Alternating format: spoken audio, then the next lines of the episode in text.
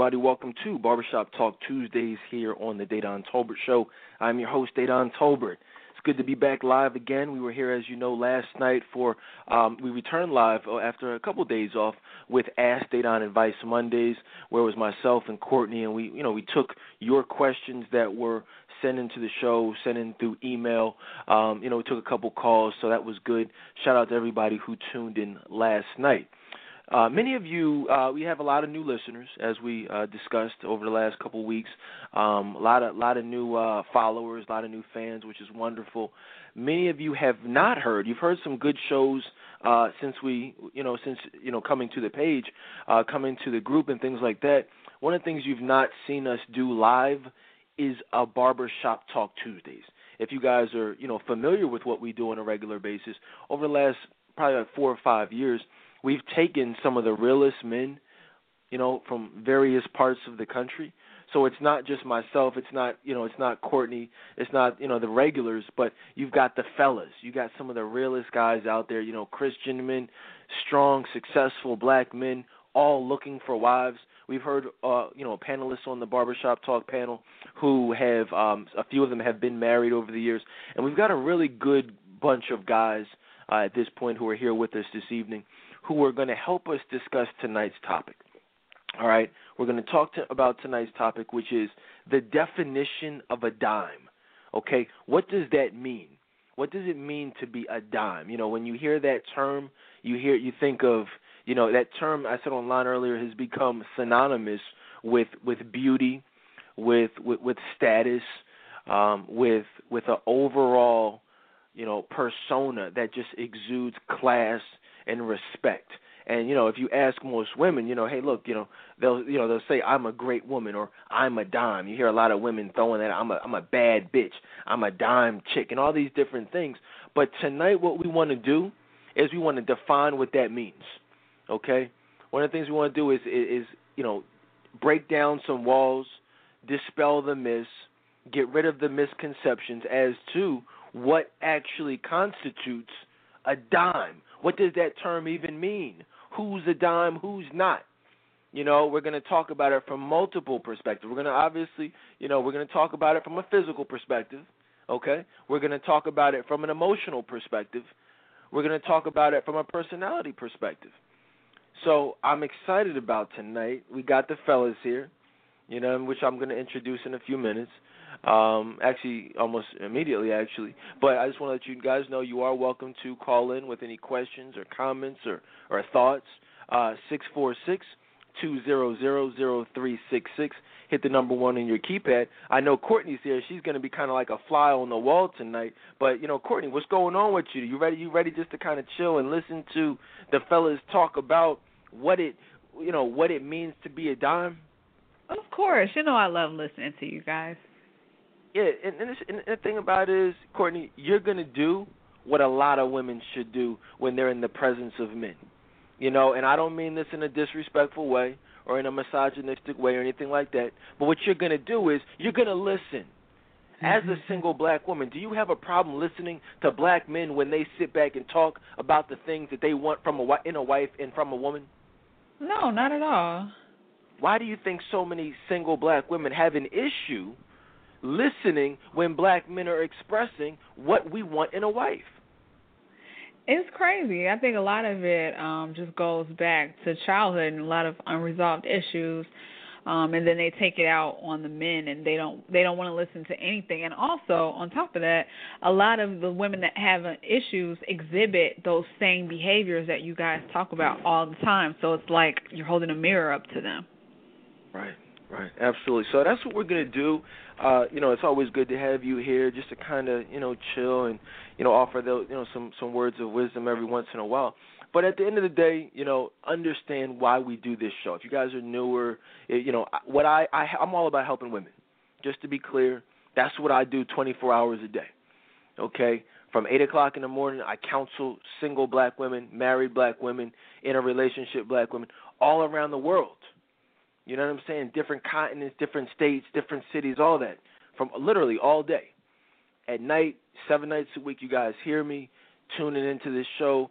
You know what I'm saying? Giving information. So you know what I do, what this show's all about, what this whole movement is about, is is specifically helping black women, you know, and not not white women. I don't what about other race? I'm not worried about white women.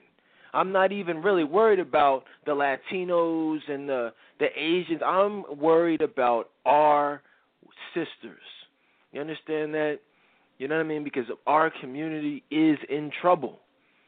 You know what I'm saying? The black community is jacked up. And a lot of that has to do with these black men out here, these no good guys out here who are not taking care of their families. But you can't look at those men and then not at the same time look at the women who allow those men to have sex with them. The men, or excuse me, the women who allow those men to impregnate them. The women who allow those men to you know to give them a first class ticket to the clinic.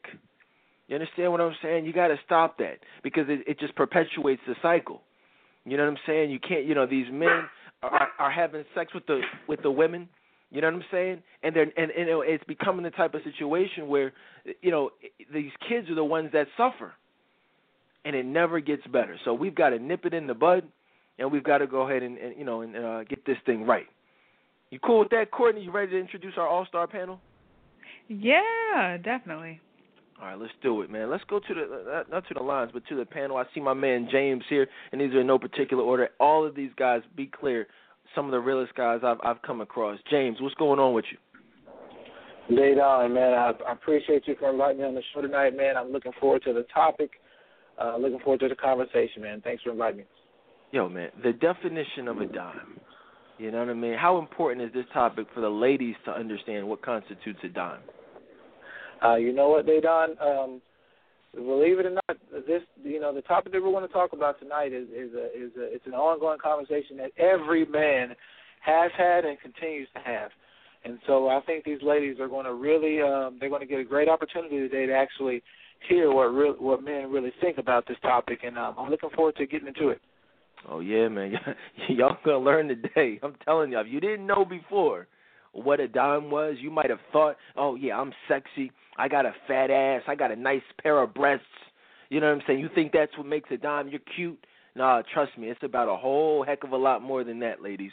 So we're gonna keep it honest. We're gonna keep it real tonight with you.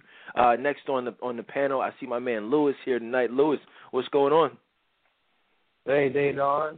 It's good to be back in live barbershop. Feel like reclining in the barber chair, and just talking with these great fellas. I thank my Lord and Savior Jesus Christ for bringing me back here again, and I look forward to this show tonight because there are a lot of misconceptions about what a dime means. Right, a lot of misconceptions, and, and I'm glad you know understand the most. We you know we're a lot of things. We're professionals, you know, we're educated, we're just overall great guys. But the reality is, first and foremost, we are strong Black Christian men.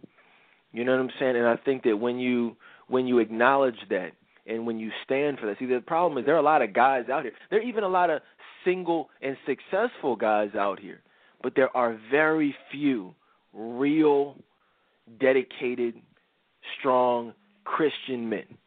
Okay, I'm talking about men who don't just say, "Oh, I'm a Christian." I'm not. I'm not talking about the Barack Obama Christians who say I'm a Christian but support gay marriage, which God obviously hates. I'm not I'm not talking about those guys. I'm not talking about the guys who say, "Oh yeah, I'm a Christian," but they go ahead impregnating and not taking care of these these kids. You know what I'm saying? These fake wannabe pimps out here. The, the you know what I mean the Facebook players who want to update a you know their their status with a biblical scripture every once in a while and say, oh yeah, I'm a Christian, but still out here living a, a you know a, a single man's life and a, and, a, and a sinner's life. I'm not talking about. I'm talking about real men who are passionate about taking a stand for for Jesus Christ and not being afraid to do it. So many black, even even the the Christians, you know what I'm saying? The people who you might even consider to be real Christians. Go on your Facebook page. How many strong black men do you see educating people from a Christian perspective every single day? I have over 15,000 friends, you know, probably even more than that. And and the really to be and, and this is a 100% real and you follow me, you know this what I'm about to say is true all out of all my networks, all my pages, all this everything you see about me online, I got to be honest, all those friends, those thousands and thousands of friends with thousands of men on them, you guys are looking or listening to right now the only men who who are who I see every day taking a stand for Jesus Christ. Courtney, as a woman, I mean, am I lying? Do you, you see when you see my pages? How many other men really do that on a daily basis? I really don't see really any besides you guys that that really do that. It's a lot of um people who imitate but aren't, you know, being real about it, you know, fake Christians, but that's not what we're talking about right now. You know, no. so definitely it's very few, very few men. Very few, and you know, not to leave anybody. I mean, you're you're hearing the, you know, my panel is here, but not to leave out the other guys in the group. I mean, you know, I'm saying there's some great guys in the group who aren't necessarily on this panel, but that's it. Why is that? And you know, check out the archives if you guys get some time. Uh, the definition of a real uh, Christian. You know, you know, I rebroadcasted it probably about a week or so ago. One of the best bar, if not the best, barbershop talk uh, Tuesdays of all time. But let's keep it going. Let's keep it. Uh, so we got James on the line. We got my man Lewis is here with me. I'm excited. I see. Uh, what, what's going on with Marv? Marv, what's up with you? Hey, peace, brother Deon. Thanks for having me back on the show. Hello to Courtney, James, Lewis. Happy to be here. Cool, man. Cool. You, you know, now I, I'm especially excited to have you here tonight because me and you, you know, we we even debate about some things in regards to your taste and my taste in women, which is great. That's what men do. But one of the things that is consistent, you know, what I'm saying, just in regards to men like you and me, you know, is is the actual definition of what it takes to be a dime. How, how excited are you about tonight's show? Very excited, especially since uh, you know I was told that there's a lot of new listeners who are uh, you know who are on uh, lurking, and you know I'm sure that they have their own uh, you know concerns or questions about what a dime really is, and you know if they continue to listen to mainstream America, they would assume that Beyonce would be considered a dime or Nicki Minaj would be considered a dime. Um, and it, you know, those two aren't even on my radar, and I know you feel the same way, along with the other gentlemen on the panel and guys that I, I talk with offline. So there's definitely a consistency where where that is concerned. Um, and you know, I mean, as far as a dime, just in general, and I don't want to get too much into it. I'll let you lead or whatever. Um, you know, I mean, it's it's the physical is is one thing. You know, it's all relative. The, you know, in, in, in regards to the term dime, but you know, if the personality, if the character, if the spirituality is not there, I mean, you immediately lose value. I mean, you can be the finest woman on the face of the earth, but if I can't have a conversation with you, you know, if you're loud, always wanting the last word, being combative, and just not, you know, you just don't have a genuine spirit, um, you know, you you will lose value in my eyes. So I'm definitely happy to be back on the show and uh looking forward to uh to, to doing a lot of education tonight. Let's do it. Let's do it. Exactly, man. You, you everything you just touched on from the personality, the mental, the emotional, the spiritual. We're going to get into and really break down what what it means to be a dime. So I'm excited about that. I see an old time panelist. My man Steve is here with us tonight. Steve, what's going on? Man, been a long time day dime working overtime. Been listening to the show every now and then, and uh, it's it's been some great shows you've done and. uh fellas, I'm here to support tonight, and uh, you know, you just you know, when you're working, you know, you never know when your when you when your number's gonna be called for you to work overtime and for you to, you know, represent the company. But uh, I got a little extra time tonight, and uh, definitely want to talk about a dime. I was surprised to learn in Australia the divorce rate is half of what it is in America. We have American problems that we need to deal with on American soil, and let's get into it tonight, Dedan. That's it right there, man. So let me. Do you guys understand what you're doing? I mean, you got Steve, you got Marv, you got James, you got Lewis, you got myself. Man, I'm telling y'all, man, y'all, y'all better listen up, man. Seriously, because this we're gonna talk about some real issues tonight. Let's not. I don't even want to be here all night, man. I just want to get in. I want to get out, hit y'all with some knowledge. So let's just jump right into it, man. Let's let's talk about this term let's talk about you know I told y'all a story last night about you know uh, a young woman who I approached you know who I viewed at that time to be a dime and how I approached her with the actual physical you know dime. You know and I just want to real quick go down the line with the fellas because as you mature you know the definition of a dime becomes different okay? And that this is just as men you know back in the day yeah it was all about the physical it was all about you know what what you could do for me whether it was sexually whether it was financially whether it was whatever it was just an overall situation type of thing You know what I'm saying? But as you mature and as you grow into uh, not just a man, but a Christian man, uh, you know, a family oriented man, you begin to really look for a wife.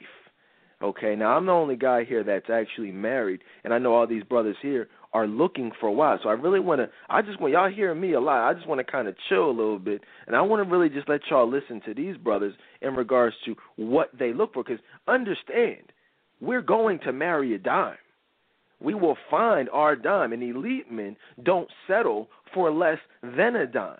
So that what you guys are about to hear, and these guys are really representative of, of, of men around from around the country you know, who who in regards to this term and how we view that term. So I want to start. Let's start with Lewis, man. Lewis, start it off, you know, and, and just in your own words, okay. What what is a dime to you? What does that term mean?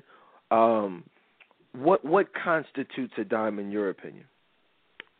Well, you know, to be honest with you, Dedan, you know, my concept, the concept I always had of a dime, I learned something from you a few shows ago um, when you were telling uh, us about you know how there's more to the concept of a dom because you know the way I've always seen the term dom has always been uh, never been on the deep end.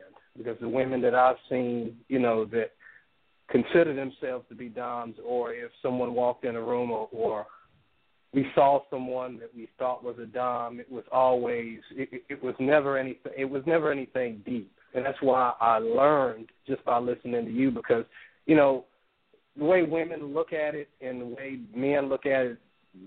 When I used to think of Dom, I never thought of First Peter three verse three. These women were not letting their beauty come from humility. They certainly weren't letting their beauty come from the spirit of Christ in them. You know, they loved attention from worldly men, and we're not talking about men that were thinking of wifey. Um, they were always in some drama you know, going with other women and that be and always my haters and on Facebook taking pictures of themselves in the bathroom mirrors. You know, they want to be envied and admired and, and viewed in a certain way and compared to celebrities. You know, they, they, they just just the way they dress and carry themselves, the vibe and attitude, you know, it just because but now, you know, the, the way I think about it, you know, I'm looking. I definitely look for something more than that, because the one thing I've learned is the worldly concept of a dom. They women who put themselves in that category and, and the kind of men that view them in that category, uh, they have to give up a whole lot, you know, in order to. I mean, if if they're a dom, they got to give up a whole lot if they're trying to live for Christ. They got to give up all that stuff I just named. So that's why a new definition of dom that women don't know about. You know, I'm looking for I'm looking for, yeah, I mean, surely she'd be someone I'm attracted to, but that's not that's not enough. You know, she has to have a relationship with Christ. You know, she has to have the right character. She has to have the right attitude, the way she carries herself. Her beauty is not going to be something that comes up on worldly men's radars. Her her beauty is going to come up on radars of Christ-centered men that are looking for wives. She's going to have a humility about her. Um, you know, she is she's going to have a genuine relationship with Christ. You know, and it's in just the way she talks, the way she treats people. She's not going to be caught up in all that drama. She's going to be off of that radar of all that foolishness I just named.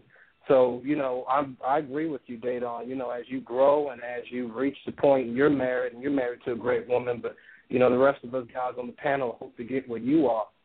And we're definitely looking for that real Dom, the real Dom, not that foolishness Dom I just named but the real Dom that, has real beauty.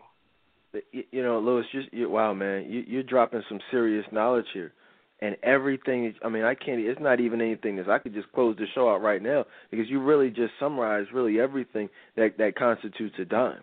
You know, I'm talking about a truth. And see, a lot of women don't understand. You can't say you're a dime and and you want the best possible man because the you know yet be doing all of these worldly things from a sexual standpoint, from a, a you know a Beyonce, Nicki Minaj, and emulating them and wearing these long ridiculous weaves and, and you know living the party lifestyle because that's not what the best men look. The best men are the God centered men, the God fearing men, and whose lifestyles reflect that. And like he just said, those men are not going to be impressed by how well you can back it up.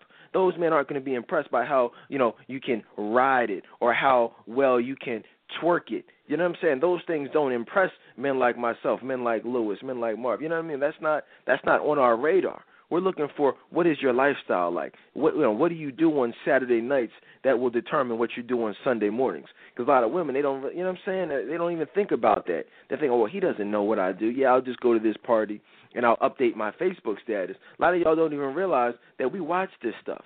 We still get the notifications on Facebook, even though we're not necessarily on there. We're, a lot of these men are in church Sunday morning, but you guys are debating, you know, on Facebook Sunday morning at 10:30 at a, you know what I'm saying, eleven o'clock. It's like, well, and I'm not judging. I'm just saying, but let's be real.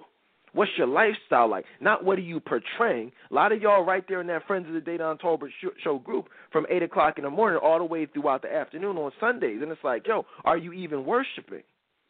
I we see who disappears for a few hours on Sundays. I know I'm keeping it real. Courtney, you know I'm keeping it real. You you see that. You know who disappears and who doesn't. Yeah, definitely. Some people on there all day, just all, all day Sunday. Day. all day. You know what I'm saying? Where I mean, I mean, it's cool to you know worship at eh, eh, you know at bedside Baptist, watch online. That's cool. Me and my wife do that sometimes. But even at that point, you shouldn't really be on Facebook if you're in church. But let's be real. How many people even do that? If you if you if you sleep in, then you, a lot of times you just sleep in.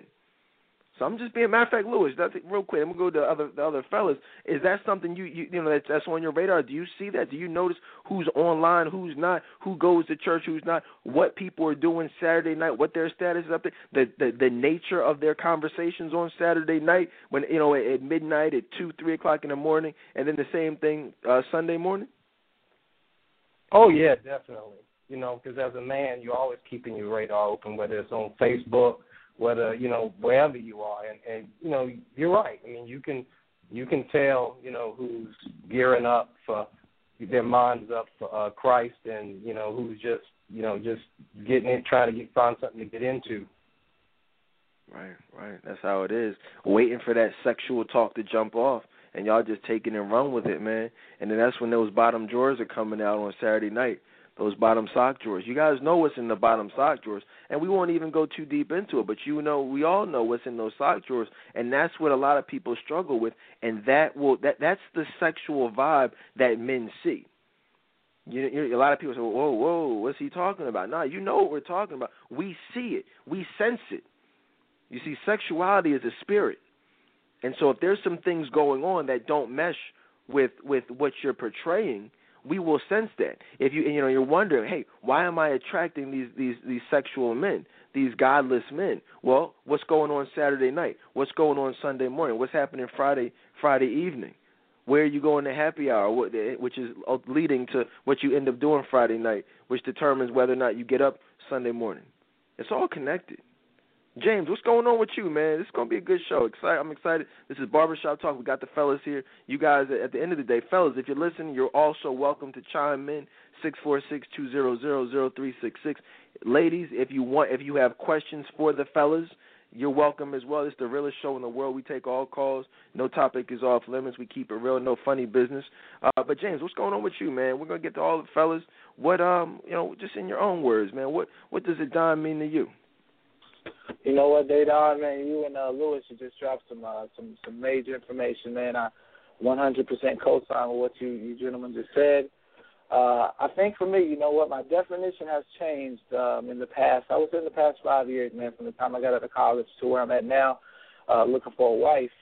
Uh, back in the day, you know, I'm not gonna lie. The only thing I was really interested in, man, was looking for, you know, looking for a woman with a nice body, man, a cute face, uh, you know, a woman that had it going on in the physical area to me was a dime. But uh, as I'm getting older, man, as, and as I'm settling down, I'm looking for a woman that I can, you know, a woman that'll be the mother of my children, uh, a woman that I would want to take to to meet my family. Uh, there's so much more that's going into that definition of a dime. And uh, for me personally, I look at four areas when I'm, you know, when I'm when I'm classifying a woman as a as a, a dime. I'm looking at the physical, I'm looking at the spiritual, I'm looking at the emotional, and I'm looking at the mental side of it. Um, I'm looking at is she uh, solid? Is she um, firm? Is she um, is she is she pretty much does she have everything going on that she needs to have going on in those four areas? Because as I get older, man, I'm meeting so many women that have the physical going on, but all the other areas of their life are out of sync. And like you said, you got a lot of women out here that are sleeping around. They got these male friends that they're dealing with. You got women that are bitter over, you know, past relationships. You got women that are struggling with some type of emotional issue from an ex. And it doesn't matter how good you look. It doesn't matter how many curves you have. It does not matter how cute your face is. It doesn't matter how much money you make. If you don't have your spiritual life in order, and if you don't have your mental and emotional life in order, then you are not going to attract the best possible men, the men that God is going to send you to bless your life. And so when I'm looking at a diamond, I'm looking at those four areas. I'm looking at her personality. I'm looking at not only does she look good, I'm looking at what she brings to the table spiritually, uh, mentally, emotionally, and physically. That's it right there. Those are the those are the things that matter. And as I told you, and see, one of the things I like to do, honestly, is be honest, and that's what all the brothers here are passionate about is honesty. And, and everyone, as everyone has pretty much said, through over the course of our lives, the, the term dime meant different things. Because I like to be real. See, a, a big butt is only good for one thing. A lot of you ladies out here think that that's what these men like. I was like, oh, okay, Nicki Minaj and Beyonce, okay, they have big, they have nice butts. Okay, so let me be like them because I see them staring at her when they post these these pictures or these videos and things like that. But what you got to realize, a lot of these men are not in that ready to settle down stage. A lot of these men are not living for God. But you ask any black woman out here, hey, look, what qualities are most important to you in a in a man or in a future husband? First thing out of everybody's mouth is, oh, I want him to have a relationship with God. I want a godly man. I want a spiritual man. Well, if you want a spiritual man, why are you walking around in tights with no drawers on? Why are you why are you you know taking these these uh duck face photos trying to entice a man? I mean, that not only is that not sexy, it looks ridiculous. Look at Howard the Duck out here. You know what I'm saying? Put put your lips back in your face. You know, unpoke your your booty out. You know what I'm saying? Put your cover up the breasts. See, those are things that men looking for jump offs find to be appealing. If you're looking for a jump off, if you're looking for a friend with benefits, well then yeah, you're gonna want her to have a nice body. You're gonna want to have a big butt. But if you're looking for a wife, you're gonna be looking for a mother of your child. You're gonna be looking for someone who you can grow emotionally and spiritually with, someone who's gonna be supportive of you, your career and your dreams and aspirations. You know, sex is you know, that's you know, any married man will tell you, yeah, sex is going to be great if you're with the man that, excuse me, the woman that God has for you. That's not even going to be a question. That's that comes naturally. That's not something you really even have to like work on all like that. The the, the hard part is, you know what I'm saying, is, is the is the other stuff, the relationship stuff. You know, that's what's most important to us.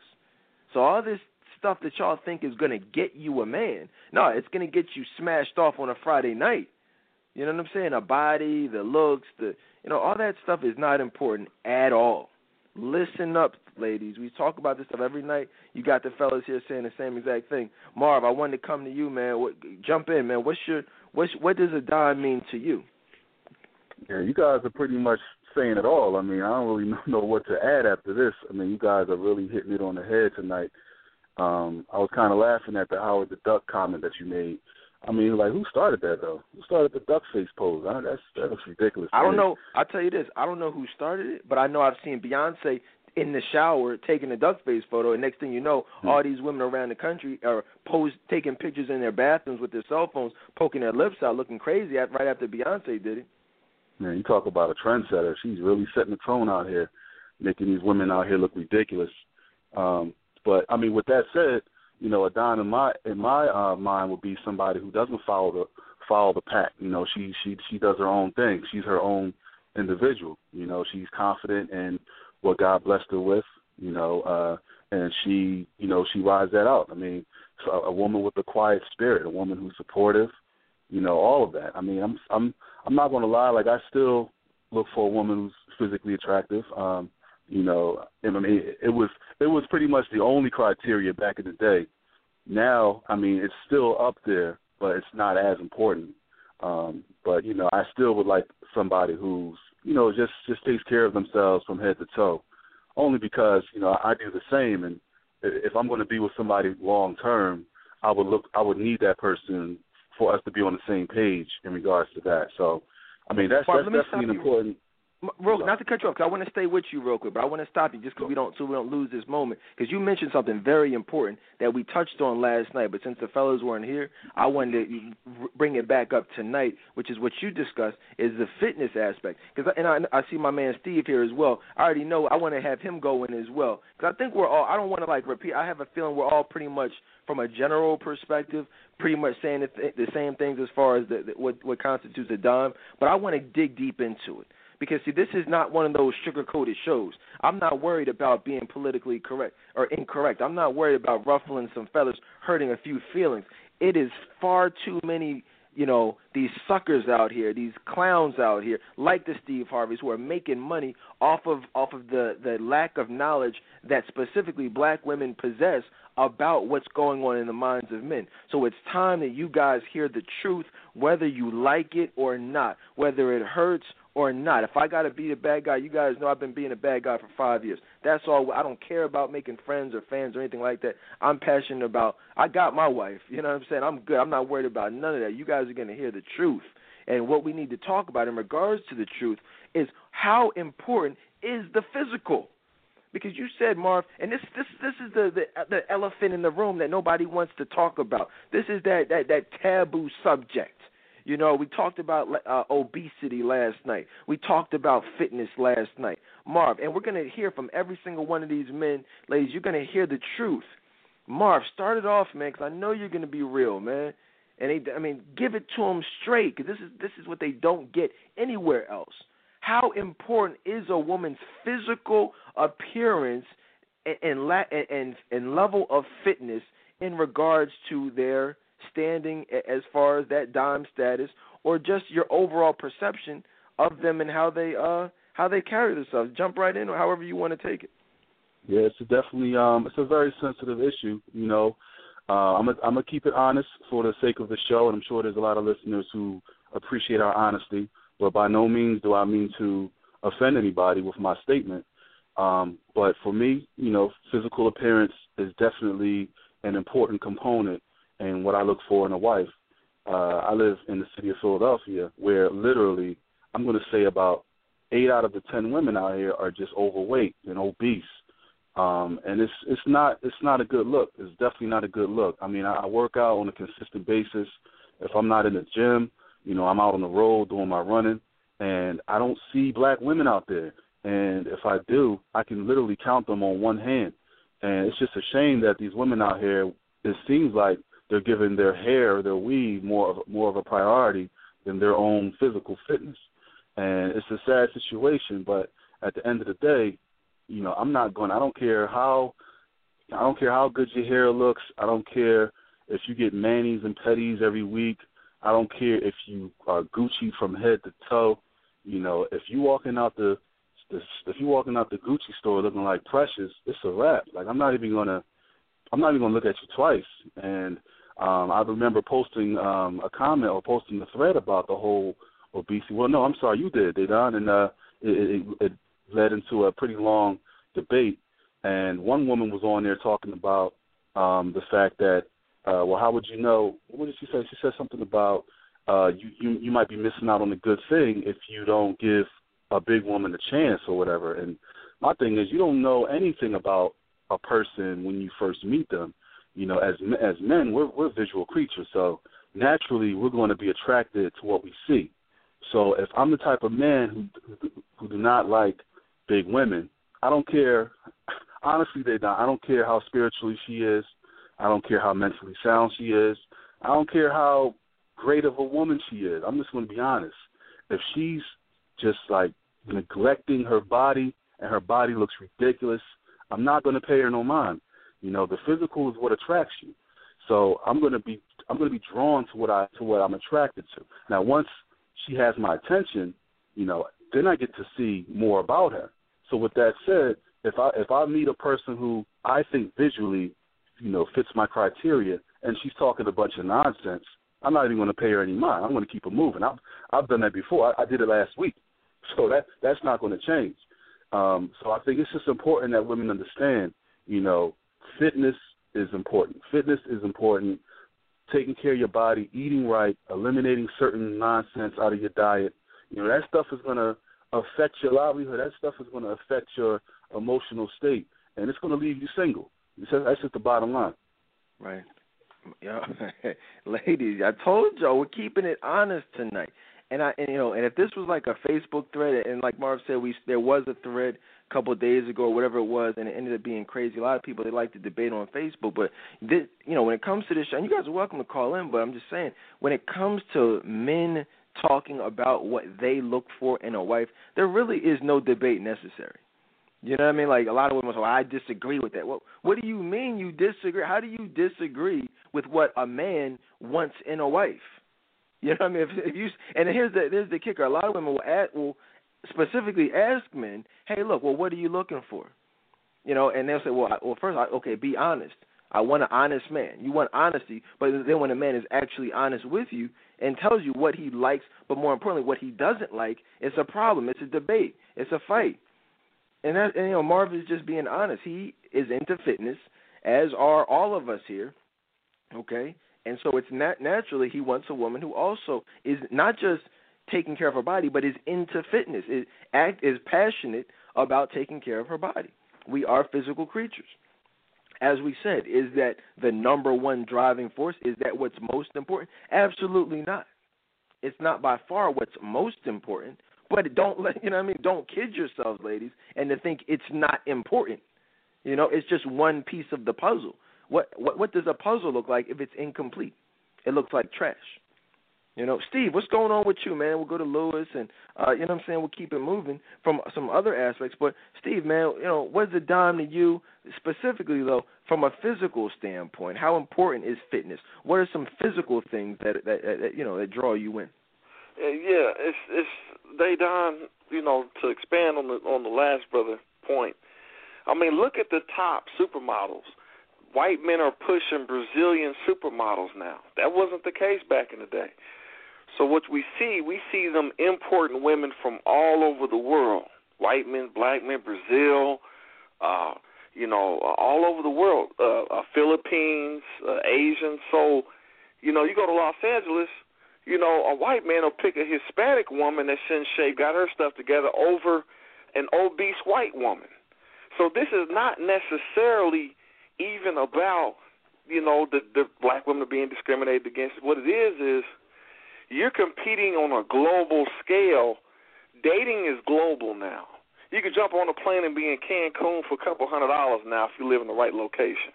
So it's not only are you competing with American women, you're competing across the globe against women, and so that's why the attitude is important because it's a glo it's, it's global because white white men recognize, hey, we have a lot of white women falling off falling off the scale. So we have to do something, otherwise we're going to be stuck with these women. And they're not going to do that. That's why they're promoting Brazilian women. That's why you see Lil Wayne and them putting Latinos in the music videos.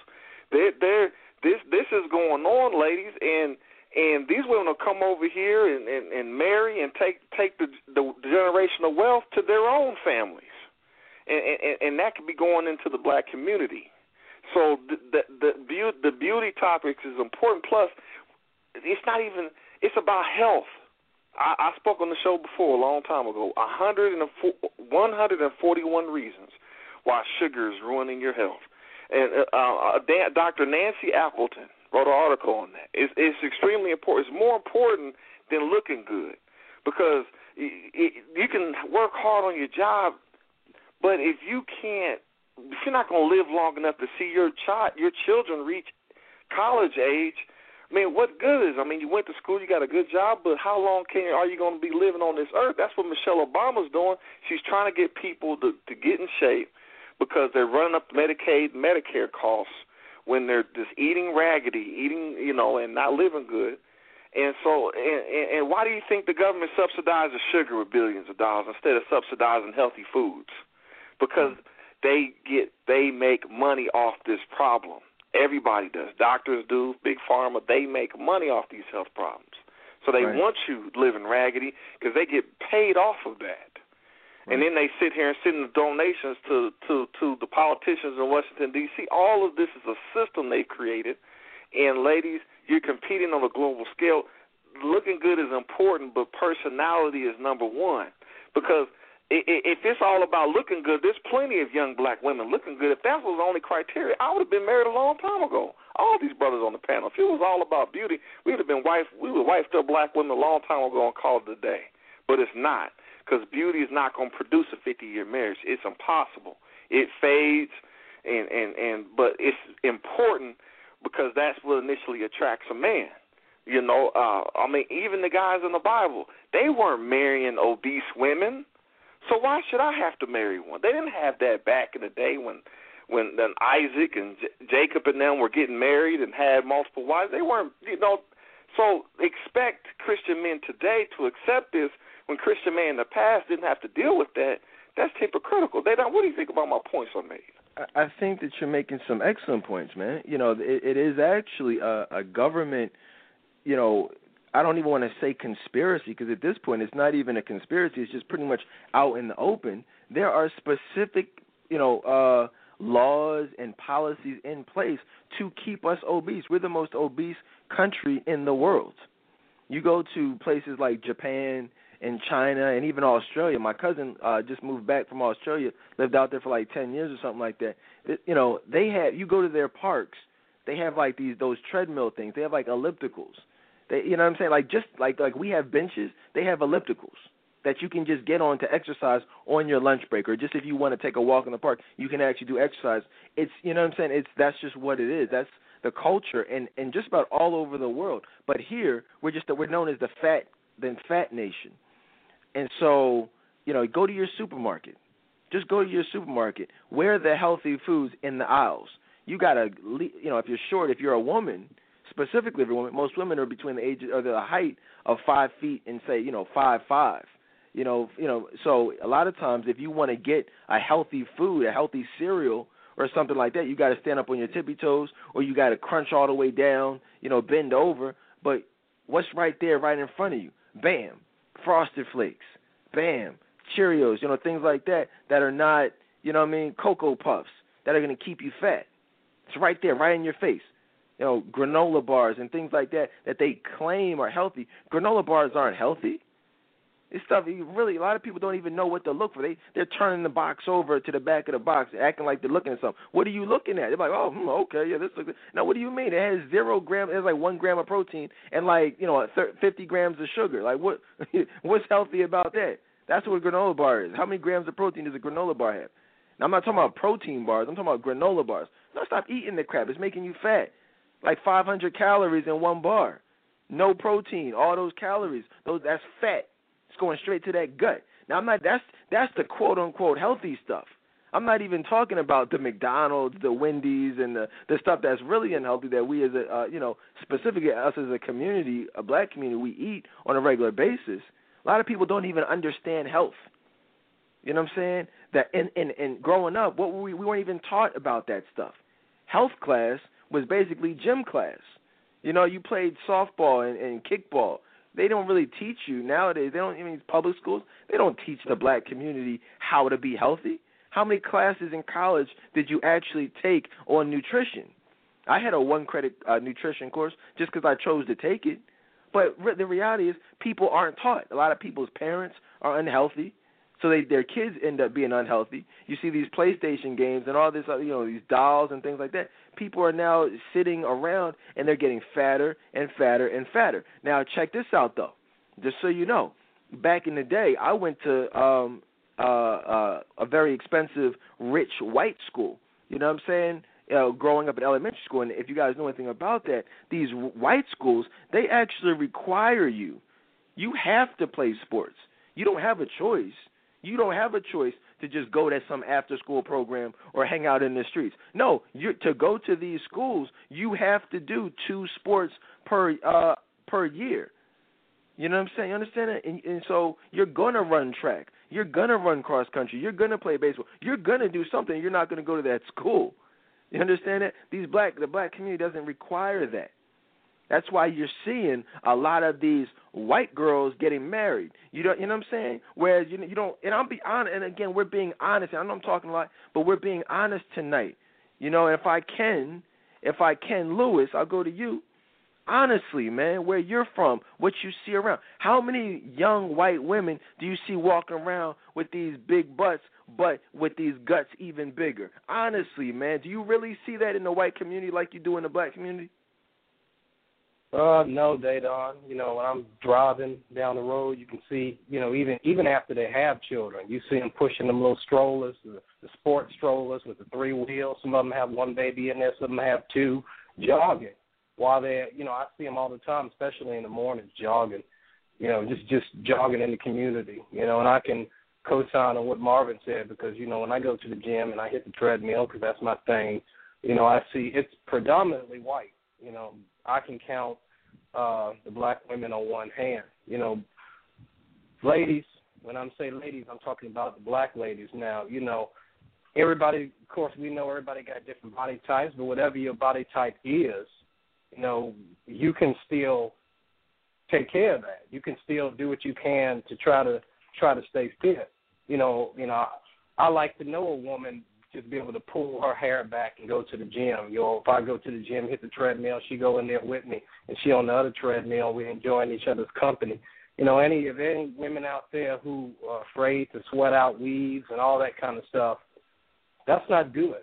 I mean, that's not good at all because if you think about it, we're looking for wives, and with wives, we're talking about lifelong. We're not talking about we don't get in all this prenups and all this stuff. We're we're looking to spend the rest of our lives with you.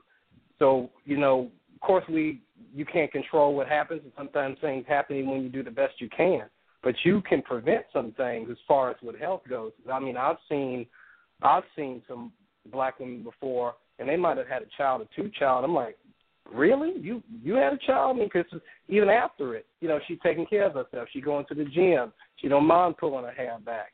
Um, so, you know, just take a listen to to what these guys are saying because you know, fitness is important. Like Marv said, yeah, I mean, you can you can look as good as you want to, you know, and even if you do get the fitness thing down, if your attitude is bad, if I'm in the gym and I see a girl, that's attractive to me. I mean, I've been in the gym before and I've seen uh women and it and it looks like they just got their hair done. Now we're talking about their real hair.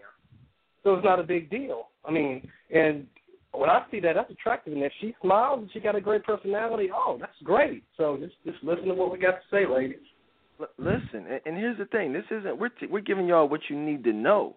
You know, I mean, this isn't about bashing or white women are better. No, it's not. You know, black women are better for real. For real, we want. But it's just that we require more from y'all. We don't want. You know what I'm saying? The the white women with the hair pulled back in a ponytail. We want the black women hair pulled back in a ponytail. But the reality is, a lot of these, you know, what we see is not. You know that we're not seeing that. We're not seeing the women in the gym tell y'all a quick story. I told y'all I was uh, last night. I was at the gym for a couple couple of hours. What I didn't tell you, I was playing three on three. Now, you know what I'm saying, and it was interesting because a guy came in with his girlfriend. A lot of times, guys coming in, they want to flaunt their their women around. They just have the women sit there and watch them play ball, cheer for them, do little stupid stuff. I'm like, okay, I'm thinking it's gonna be that type of thing. This this the, the dude, he was he came the ball. So you know, we started playing on three on three. But check this out: his girl wasn't there to cheer him on. Cheer him on. His girl wasn't there to uh, just kind of look pretty. She, you know, took off her sweats. You know, had some ball shorts underneath, laced up her shoes. She was like, "All right, you know, us versus y'all." So it was like, "All right, cool." I'm thinking, and I had like she was like the closest to my size, so I was sticking her, and I was like, right, you know, I'm not, you know, I'm just gonna kind of let her do her thing or whatever. I'm gonna play D too much. But she first, you know, they checked it up, passed it to her.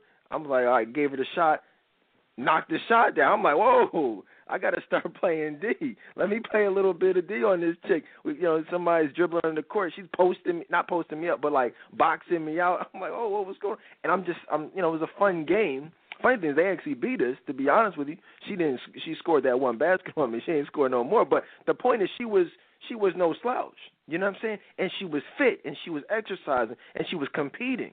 That was sexy, and this was a very pretty girl.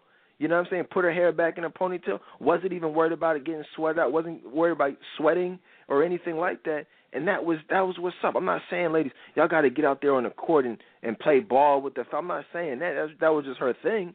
But I'm saying do what you do. I, I'm working all day. My wife comes home from work. She she um straight from work puts her uh her her tights on. You know what I'm saying? Little tank top. Gets in front of the the, the TV, and her and my daughter go ahead and do Zumba right in front of the TV. If either that or she'll actually go out to the track and go running. That's like their new thing. So I'm just saying, man, like this is that's sexy to me.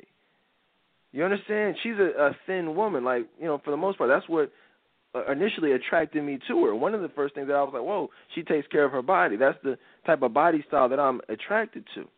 And now it's a matter of maintaining that after a kid. You know, and I'll tell you, that's why I tell y'all so much. Take those weaves out your head, ladies, because paying five hundred dollars for a weave, I I mean I, I'm not saying I don't understand it. If I paid five hundred dollars for a weave, I wouldn't want to sweat it out either. That's why I'm telling y'all, stop paying five hundred dollars for these weaves because they don't look good, they are ridiculous, and they're preventing you from getting an effective workout. We would, like Lewis just said, we would much rather prefer a sweat, some sweated out roots, than a big old gut you know, I'm just being honest with y'all. Marv, you ever see these women balling in the in the gym? Yeah, I've seen that. I've definitely seen that, and uh, you know, shout out to her for you know for choosing something that she enjoyed and using that as a way to stay in shape. I think what happens is a lot of women out here they, I don't know, maybe they're intimidated from from looking at a treadmill or an elliptical machine. I mean, you just have to experiment with different things, find out something that you enjoy, and just stick with that. You know, I understand that it can be tedious at times. I mean, look, I I wake up five thirty in the morning to go to the gym. Some days I don't feel like getting up, but you know, I know that there's certain things in the in the gym that I like I enjoy doing. So um, you just got to find out what works for you and stick with. Um, and I think that's just the bottom line. I think yeah, I think I want to keep it moving. You know, I think we've I think y'all get it now. I th- hopefully you get it because I don't even we could we, there's a lot more that we could say about it. You know what I'm saying? We could do we, we have done a whole show on it. If you guys remember my my classics, probably about time for a part two on that. Me and uh, my homie Bassam, who's a uh, fitness instructor, you know what I'm saying, and, and really honestly changed my life and gave me a whole uh, new outlook just on fitness and nutrition, and really is one of the main reasons that I am am, am um, you know conscious about my my not physical appearance, but more so just from a health standpoint, really gave me a lot of stuff. We did a classic show on health and fitness and how it uh, how it affects your relationships. You know, because it has a lot. It's not just so much from a physical perspective, but when you don't look how you want to look, that's when things like depression keep uh, kick in. Things like insecurities and and hypersensitivity. You know what I'm saying, which will cause you to view yourself in a in a not so good way, which will cause men to view you in a not so good way, which will cause them to treat you in a not so good way. So it's all you know. That foundation is really all about um, just loving yourself, and when you love yourself on all levels, you will take care of your body. You guys, hopefully, you guys get that. But yeah, let's keep it moving though. Um, so that's it. We so just kind of recap. We've talked about some things from an, a general perspective okay, as far as what we look for and what constitutes a dime. We've we've we've dug a little bit deep and, and got into the physical of what what what a dime is all about. Um, and it is, we, we, you know, there's so much more we could say about the physical, but I, I want to keep it moving just in the interest of time. And there's so many aspects of what is a dime. James, I want to start with you, man. Let's let's talk a little bit about turnoffs. Okay, we know what a dime is. You know what I'm saying? What are some things that, in your opinion, take away from that dime status? Take away from a man saying, "Wow, that's my future wife." Yeah, she has the qualities that would that would make her a dime. Well, if you had to name, say, your your top three turnoffs, what would they be? Um, number one, I would definitely say um, any type of uh, any type of promiscuous vibe that I get from a woman is going to be an immediately is going to be an immediate turn off. Um, if I have any doubt in my mind that um, you know that she's not a, a woman that's um, that's you know she's if she's not a woman that's you know taking care of her body and she's not had if, she, if I have a, if I have any thoughts or any feelings that she's having a lot of sex, that's number one. That's gonna that's gonna bump her off my list. Uh, number two. Um, Wait, hold on. Before you be, before you go, let's just real quick. If I ask you one question about that, a lot of women are saying, "Wait, wait, wait, wait. What are you talking about? All men want a woman who can put it on them in the bedroom. What do you mean? What you, you want to explain why that's a turnoff? I thought that most men wanted a woman who had a lot of sex. That means she's sexually experienced and would be better in bed for him. Why is that a turn? That, that's what the the women are saying right now. You anything you want to? How do you would you explain that? Ah, man, I think that's a that's an that's an absolute stupid and one of the most foolish statements that I've ever heard. Um, you know, if I'm a, if I'm the type of guy that's looking to have some sex, and of course I'm looking for a woman that's experienced in the bedroom. But when I'm actually looking for a wife, and I'm looking for someone that I'm willing to that I'm looking to spend the rest of my life with, and introduce to my family, and to raise my kids with, and to live with, that's the last thing that I'm looking at is how good she is in the bedroom. You know, that's that's just not important at all to me because we can learn. Sex is something that can be learned, like you said earlier, man. And um I think I don't know where women are getting that idea from. I think it's maybe some of these uh thirsty cats out here filling their heads up, or maybe it's something they're hearing off of the radio, or whatever, man. But I know me and many of the men I know, man. Um, a, a freaky woman is is that's a complete turn off, man. So let me ask you this. So it sounds like you're saying you would prefer a virgin over a woman who's had a who's a, who is the best in every possible manner sexually. Man, if if I met a virgin, I mean, in the in the physical, if I met a virgin, man, I would it would it would blow my mind, man. But I have yet to meet a woman that um has not had sex before. I mean, I've you know I know there's a couple of ladies that are on the on the on the group that are virgins, but I mean, you know, meeting a woman that is that is chilling out on the sex, not even a virgin, but meeting a woman that's celibate, that's that's been chilling out on the sex for more than three or four months is a rare thing, man. And so if I met a woman like that, man, it would it would it would do something to me, man. It would it would definitely make me look at her in a different manner. Let, me let me pause right there, and I want to come back to you because I want to get the other uh, opinions from the fellas on there as far as turnoffs. We're, again, tonight's show, a big part of it is turnoffs, and and the overall um, reason for tonight is the definition of a dime. And you ask most women, what do you, and I do this on my counseling sessions. This is like probably like one of the first you know introductory questions that I ask uh, women that I work with is, in your opinion, what do you think is most important to a man? And I promise you, I promise you, 99.9% of the women that I work with, they will tell you that they think that the most one of the most important things to men is how good a woman is in bed. And that just goes to show you, like he said, that there's such a big misconception. It's it's the media, it's these Beyonces, it's the Nicki Minaj, it's the Rihannas sending out these sexual messages, you know, and these video vixens, you know, women thinking that that's what we want and they're not really understanding that there are two types of men out here. There are men sent from God to love you, and men, men sent from the devil to destroy you. And the men sent from the devil to destroy you will po- poison your mind with these lies that you know, which is we want a woman to be sexually experienced. Every man here would prefer a virgin.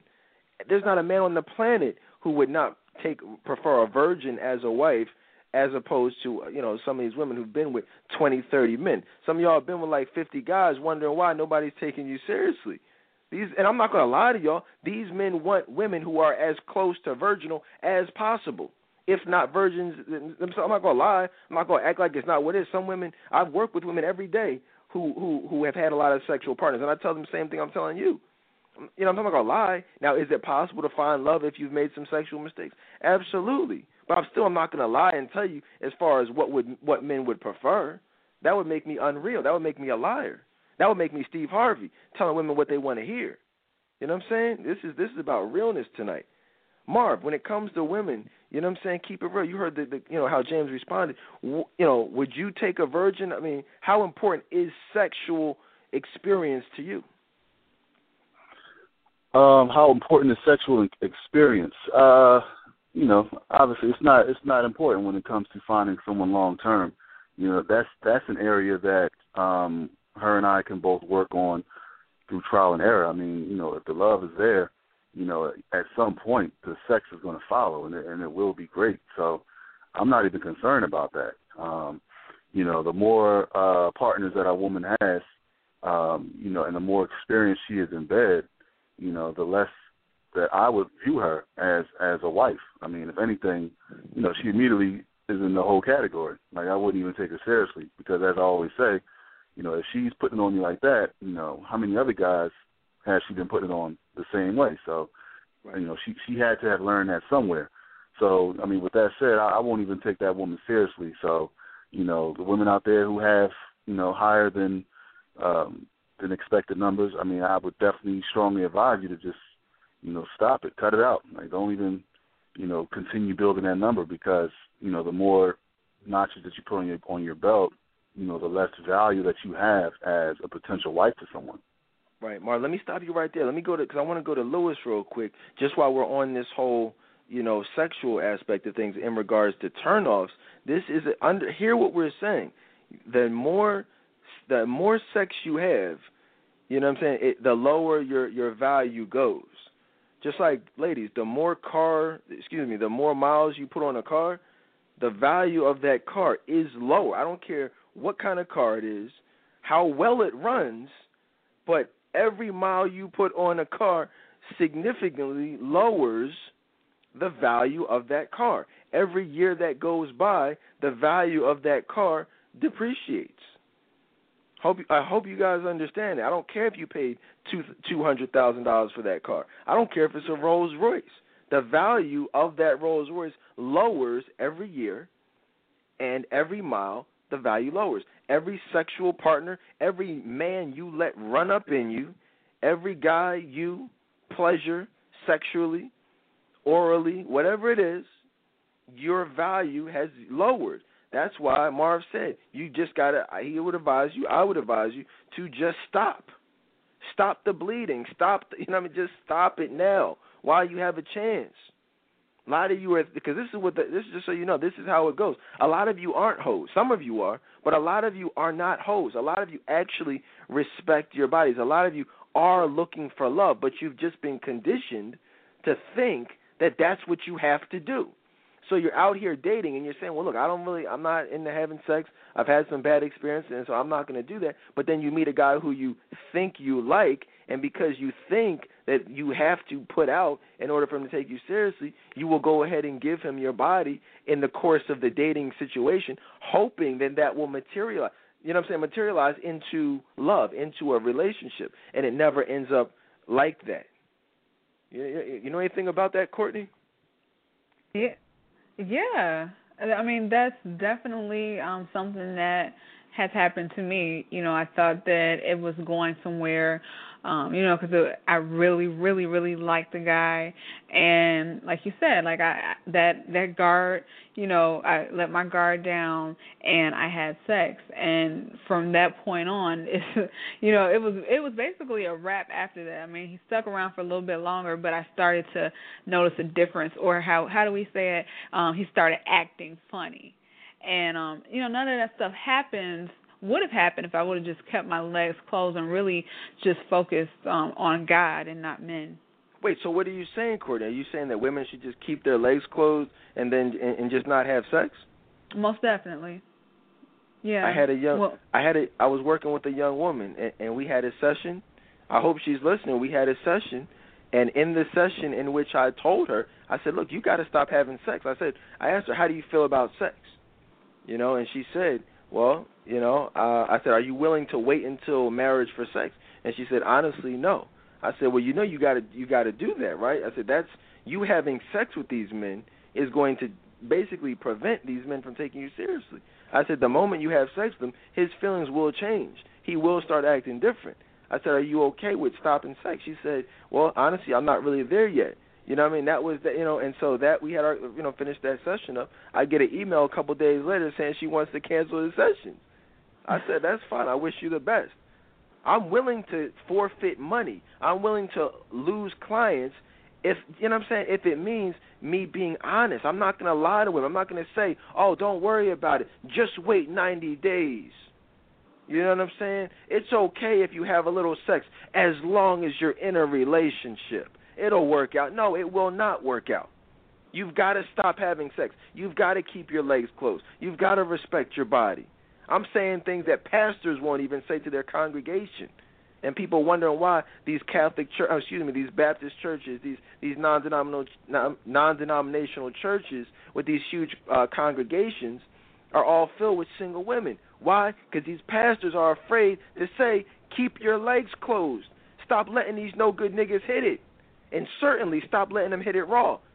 If it, I mean, who who out there is willing to say, "Black women, keep your legs closed"? If more black men grew some balls and said, black women keep your legs closed, we would see less abortions, we'd see less STDs, we'd start seeing these rings getting put on fingers. But because everybody, you know, these quote unquote black black leaders, they'll come out the woodwork to protest the Trayvon Martin, but they won't come out the woodwork to say black women keep your legs closed. Where are those picket signs at? Let's start picketing these STD clinics saying keep your legs closed. Let's start picketing these abortion clinics and saying black women keep your legs closed. Let's start doing that. You know, is that an attack on black women? No, it's the protection of black women because we love black women and we don't want to see black women with herpes and HIV and syphilis and gonorrhea and getting a, the uh, the life of a baby sucked out of them with a tube and thrown in the garbage. Understand that? That could be the next president. That could be the next pastor. That could be the next relationship counselor. That could be anybody. You know what I'm saying? We got to stop letting our children be aborted. And if I got to be the only person to say it, then so be it. This is, this is real stuff. Lewis, I know he feels me because Lewis is passionate about about being celibate and waiting to even have sex until marriage. Lewis, how do you feel about sex? Oh, Dedan, that's I'm telling you, when you're talking about finding somebody uh, that's a virgin or close to it. I'm telling you, I'm like I'm like uh, James. The ears went up, but you're not lying. That young lady that you just mentioned, that's that's what a lot of black women think. I'm telling you. And from my perspective of being a virgin, you tell a black woman that you're a virgin, she act like you just told her you had HIV. And I'm not even lying about that. I don't care who offended by it because it's the truth. Mean, I can't tell you how many. I mean, I just I was just communicating with this woman and she was a worship leader at her dad's church. And she talked about she loved God and all this stuff. So I hit her with the truth about what I'm about. Telling you right now, we're not talking now because they can't hang in there with that. I'm telling you, uh, they just the sex thing. You know, ladies, if you buy a pair of shoes, would you buy a pair of shoes if if they've been worn in a whole bunch of times by a whole lot of ladies? No, you wouldn't. And that's how men, Christ-centered men, looking for for wives. Because look, I'm not trying to compete with all your other experiences. I want a woman where, like Marv said, we can learn and experience together. And you know why it's going to be so great? You know why it's going to be great when I have sex for the first time with my wife? Because, and all the men can agree, there's going to be that love component. And that's what's going to make the sex all that much great because there's going to be two people that love each other. We don't have to worry about somebody getting up the next morning. Uh, ladies, you have sex with that man that loves you and is committed the rest of his life to you. You don't got to worry about him having to go to work the next morning. You know, you don't have to worry about all that. And you know, ladies, just you know, I, I, I wish I could open your heads up, put this knowledge in there, and close it and screw it but you know, they don't tell the truth. That lady, that woman he was counseling, I'm telling you from a personal experience, you don't know how many of these past experiences has even made it for me to the first date. Now, if I just played it off and didn't really mention the whole sex thing, yeah, we probably would have went out on the first date or whatever because they think it's going down at some point. But I'm telling you from experience, and I'm not talking about uh, some street women. I'm talking about women in the church. They do not want to hang with a guy if sex is off the table. And if that's you, ladies, time to look in the mirror and, and take responsibility for why you don't have that good man instead of getting in there. Sometimes I see Dedan posting, women want to get in there and talk about men and the men and all that stuff. But then when they meet a man like like uh somebody on this panel that ain't preoccupied with sex, then you don't want to hang with him because of you, because you want the sex that badly. So I'm telling you, promiscuity, like James said, number one on my list. That's it. We're talking about right now uh, common turnoffs. And, and you know, Steve, what's up with you, man? What eh, from your perspective, what are you seeing out here in regards to promiscuity, lack of respectability from these from these women out here? Well, see, the thing is, they don't. Uh, women don't separate the player stage. In the player stage, yeah, men are rating women. They're like, nah, she's terrible in bed, this and that. That's the players. They don't separate that from when a man reaches his peak at 35. He is established, you know, and ready to get married. That's a whole separate man. At eight, at 18, yeah, these boys are out here judging women on sex, different things at 18, but at 35, his whole mentality is different. He's ready to settle down now. So he he that being a you know knowing that hey the basketball team ran a train on on on your girl your possible future wife is not a good thing. And then on top of that is that uh that people want a thousand page explanation for not fornicating like the Bible says because God knows that women get heartbroken, they hold resentment, and uh, that creates problems over the years. And you can see a good woman, man. Like you go to work, you can tell a good woman the attitude because men have good memory. We can remember when women have attitudes. We be at work, work around people for years. We'll, we'll know what women are have good attitudes and what women don't have, which ones don't. But you have to separate the player stage from the marriage stage. Those are two totally different stages. Women confuse that, and they and they they're dealing with guys in the player stage, and, and and they're like, well, he said that you know the sex was bad, so they're equating that with the marriage stage, and that's two totally different black men, and you cannot combine them. You can't do that because that marriage, the guy looking to get married, he's like, man, I don't want the guy, the woman that done uh, been ran through by the football team. You don't want that chick because he's gonna get clowned at. And his mama told him, "Don't bring no trash home. Don't bring that woman to me that's that's been hoeing around and all that, because uh, you can't sleep at night because she might be hoeing on you, and he can't sleep at night. So they done all these. They they they, they got to separate the two. You want to talk about that? I, I know my mom told me not to bring any trash home. I know that, and, and you know what I'm saying. That's what a lot of these men were told. Like he's, you know, my dad even remember one time I'll never forget this. We were out in the mall, and we saw this woman with the long weave, with the with the. I mean, I know she had a huge butt, and with some like leopard, you know, print, uh, you know, tights on, the high heels to go with it, nothing covering up the booty. And my dad, you know, he he, he actually he didn't even tap me. He he gripped me up by my neck. See, my dad was one of those no joke type of fathers, real real strict real like you know no BS, like smack the crap out of you if you if you even looked wrong. You know what I mean? And he gripped me up by the neck and said, "You see that right there?" He said, "Don't you ever bring anything like that into this house." You know what I'm saying? And, and I, you know, and my mom gave different messages along those same lines. And so when you have that type of accountability, you know what I'm saying? When your parents care, actually care about your future. So you got people like on Love and Hip Hop you know Yandy's mom who who are okay with her dating a drug kingpin or and said I give you my blessing to marry my daughter. Two week next episode later, this dude is in jail. I'm not talking about that type of parenting. I'm talking about real parents who actually give a damn about how you turn out. Actually give a damn about who you end up marrying. You know what I'm saying? And that's what you that's what these kids need. These kids need parents who are willing to beat them. I posted the video online of the father beating his daughters with uh with a with an extension cord or something because uh because he saw them twerking. They were twerking on Facebook, and he he beat the crap out of them. And I said that's what's up. A lot of people said that was abuse. In fact, oh, some women said that was abuse. That wasn't abuse. That's what they deserved. I, I, I got beat with an extension cord. My sister got beat with an extension cord. My brothers got beat with an extension cord. In addition to belts and switches and everything else. So trust pots, pans, that you know what I'm saying? That ain't nothing. I had it all. There ain't no abuse. I turned out great. I turned out to be a strong Christian man of God. You know, not a, a thug in the streets. Not a drug kingpin, not Mendices, not Jim Jones, not these weirdos out here, you know, chasing sex. That's what we need out here, man. And so people need to just lighten up.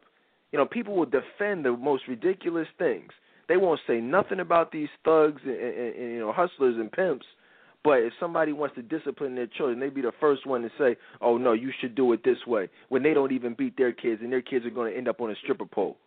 These moms crack me up. They be the main ones with their breasts out, trying to talk, trying to debate, trying to, t- you know what I'm saying? Like, who are you to say anything? You know what I'm saying? Your kids are the main ones twerking. You're twerking. What's up with this twerking crap, man? You know what I mean, Courtney, you be twerking online. What's up? No, you know what? I didn't even know what it was until like a month ago. Like I had seen it, but I just didn't know what it was. No, I don't do that. Man, I know you don't. I'm just messing with you. Yo, man, what's this world coming to? James, is that sexy to you? Women who who can twerk it, twerk it right? Man, that's funny, Dedan. I uh, I watched that video, man, and it brought back some memories of some of the uh, some of the smackdowns I received when I was a kid, man. And the, the reality was, at the time, I thought I was going to die when I was getting beat down, man. But you know, I ended up I ended up learning my lesson, and I ended up turning out pretty good, man. And um, and you're exactly right. I, I have many conversations with uh, with women, and and the reality is, the sad reality, especially for Black women, is there are very few positive role models in, in, in our community.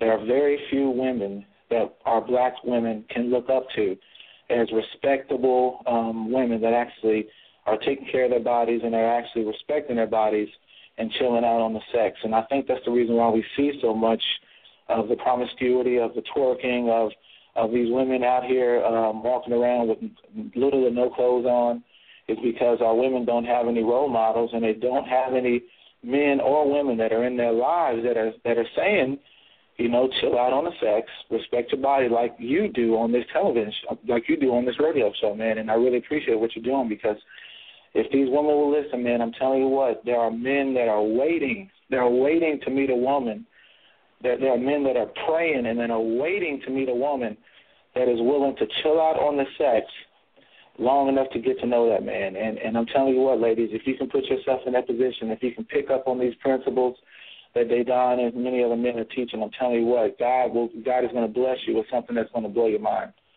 Right, and that's what a lot of women don't understand. What you guys don't understand, I have women who debate with me. I have women who I have to delete for specifically for disrespecting me.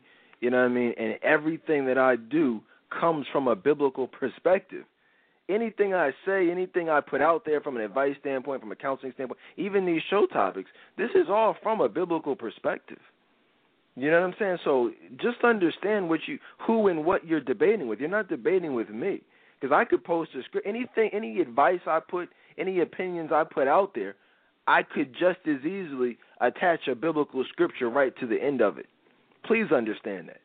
So you're not debating with me, and if you're de- and if you are, if you're debating with some of these other brothers who are clearly coming from a, a biblical perspective, you're debating the teachings of Jesus Christ, and you are debating and limiting your chances of being blessed with a godly man because we're all men of God. So, ladies, all those you know, 200, 300, 400, 1,000 comment threads that Marv starts, and you guys end up debating with him and different things like that. Some people debating with me back in the day. What what does that tell you? You don't see married women debating. That's just a fact. Married women not only uh, do they you know do they not have time to be debating all like that, but there's no need to debate because they understand it.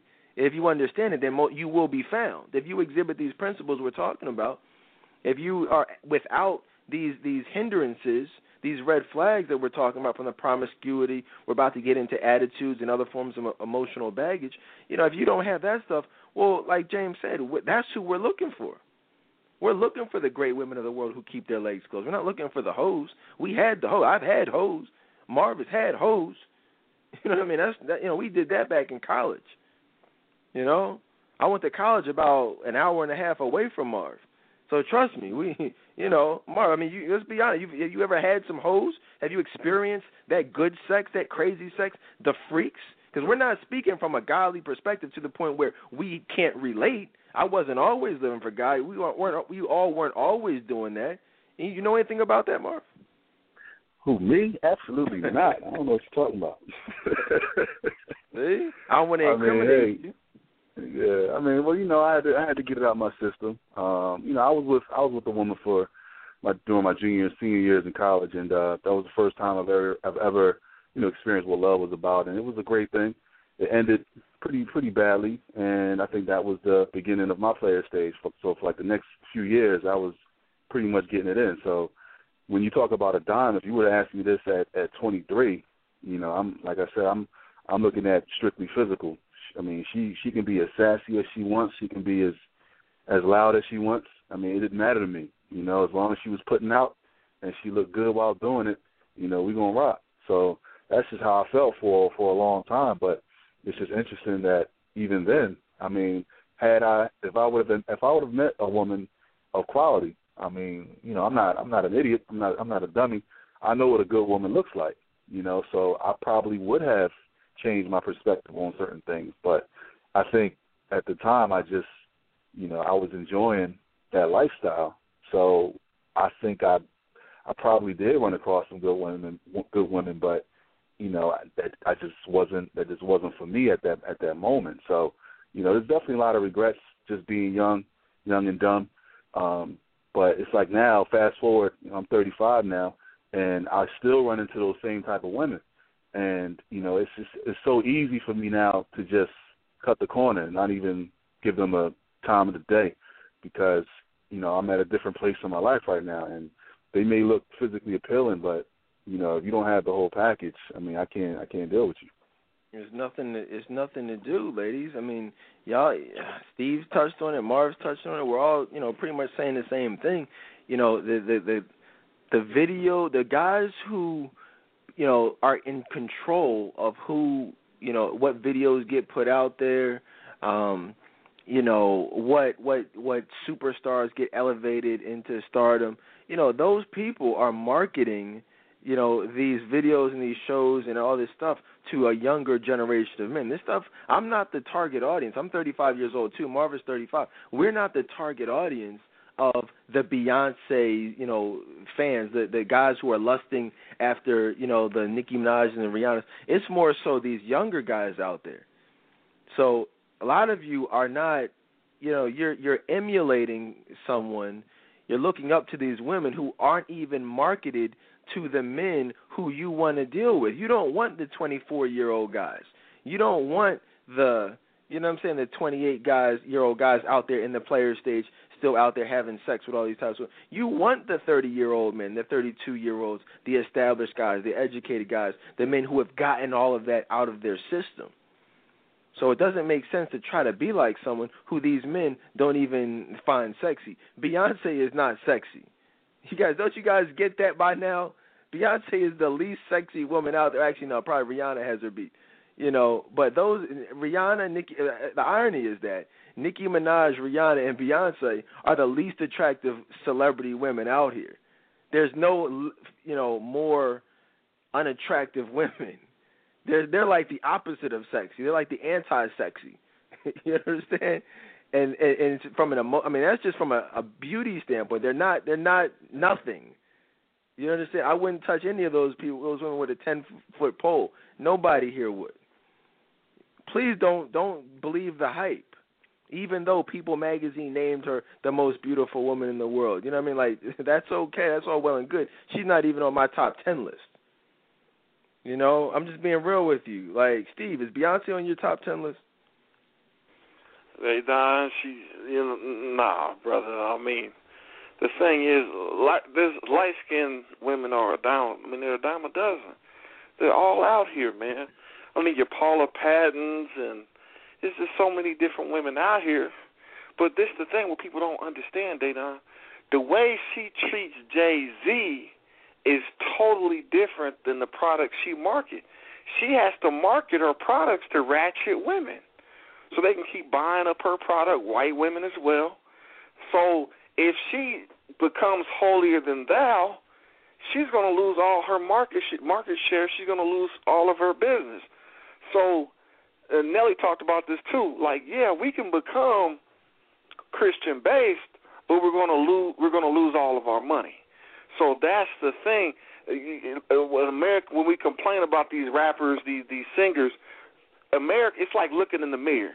You look in the mirror, it's like America is on the inside is a disaster. People see the wealth, but our relationships are a disaster. So, you know, until that gets resolved, until people come out of that mindset of doing what the devil wants them to do, they're going to continue to buy the product. And if Beyonce's not there selling it, there's going to be somebody else selling it in replace of her. So we could complain about these rappers and Beyonces and all that, but at the end of the day, they're pro they're, they're only they're selling the product that people want to buy. If women want to buy the ratchet product, I'm independent and all that, they're gonna keep selling and keep promoting it. At the end, and they don't ever talk about that cater and cater to you song. They rarely want to bring that up, but that's what Jay Z. Jay Z is not getting the treatment that she's promoting. Do you follow what I'm saying, Dedan. I absolutely do, man. And, and what happens is, like you said, all her. If you look at her most popular songs, they're the songs that are marketed to single black women. You know, the from you know party black women. We like to party like that. You know, uh, uh, you know, single ladies, independent women you know, Crazy in Love, these like over super sexual songs, even this new single, um, not Bow Down, but the one before that, um, you know, Dance for You, you know, it it, it appears to be a love song, but the way they market it, they, you know, it, it's basically slutty, you know, basically being a whore. All Beyonce's most popular songs are basically basically epitomize whorish behavior, freakum dress, and you you know we've done tons of shows where we've literally and systematically broke down these lyrics word for word for word, word for word for word, and and and you know showed you exactly how whorish these songs are. Okay, and I'm telling you, if you if you're a Beyonce fan, I can just about promise you you're single, guaranteed. You don't find too many happily married women who are sitting up there bumping single ladies or independent women, or let me go ahead and put on my freakum dress or taken up for Beyonce on these threads. You know, where we actually speak out against these sins. You know, that's the single women who love wearing weaves. You click, you know, I always click on the pages, go through the albums. You see the the, the long blonde weaves, the the breasts out, the the the duck faces. That's all. You know what I'm saying? Don't mistake these long threads. These people so hype, you know, defending Beyonce's and Nicki Minaj and all that stuff. You know, don't mistake those for the women who you would even want to be like. Those are like the worst possible women. You know, so tonight's show is is all about the definition of a dime, but you can't talk about a dime without talking about what's not a dime. You know, I mean, who gets the type of women who get the four rating out of a on a scale of one to ten. So right now, what we're doing is we're talking about turnoffs. We talked about what's good from a fitness standpoint, from a spirituality standpoint, mentality, you know what I'm saying, personality and things like that. Those are all things that make up a dime. But we let's talk more about these turnoffs. You know, we talk about the promiscuity, the lack of respectability, obesity, fitness. You know what I'm saying? Let's get into what really is is front and, and center uh, in regards to how these men are viewing women today, which is the emotional side. Okay, because when you and I'll just speak about it first, just to kind of start it off. Then we'll hear what the fellas have to say. You guys have to understand that you know, I talk a lot about emotional availability. And I have a great question that was posted tonight in the group that we're going to kind of use to illustrate um, this what we're talking about tonight. But emotional availability, ladies, please get it. This is the number one most important thing. The first thing, obviously, yeah, there's going to be that physical, but the most important thing is what's going on emotionally. You know, do you have baggage? Are you available emotionally to give 100% of your heart? You know, do you have unresolved issues? Do you have a wall up? Do you have a guard up? Do you have trust issues? You know, do you have self-esteem issues caused by, you know, the residual effects of a failed relationship, a failed marriage? You know, these are all things, questions that we're going to ask. These are observations we're going to make. And if any of those things that I just named you can relate to or you struggle with, you give me a call. Eight five five fifty five Dedan. I work with women every day, all day, to break free of these issues and to get rid of that emotional baggage. Dedan at trctoday.com is the email, and um, you know start start now because it's not a short process. I'm not going to lie to you. It's not like something we're just going to talk and it's going to be you know years of trust issues are going to just be magically you know erased. No, it's you know it's gonna we're going to get you there, but you know it's going to take a little bit. It's going to take some time. So if you if you know you if you know you're 31 now, if you know you're 35 now, and you know you have years of of baggage, daddy issues, trust issues, we we need to talk now, like yesterday. So that's just you know my my little you know take on it. But um, let's go to the fellas though, Lewis. Let's start with you, Lewis, man. You know, from an emotional standpoint, what are some turnoffs that uh, just you know from a personality and, and emo- things that are going on inside women emotionally that that turn you off and take women out of that that that dime category? Well, one of the first things I can say is humility. because that's that's that's one thing that I see severely lacking with women. I mean, I like a woman who knows how to admit that she's wrong, who knows how to say, "Hey, you know, I'm sorry." You know, I, I don't see that. You know, my experiences with women, if I tell a woman um, how I feel, and I know the one thing that women, the one thing you'll find with Christ-centered men is we know how to express ourselves. I mean, I know you, uh, a lot of y'all are accustomed to dealing with those guys that don't communicate, that don't care to talk, to keep it all in.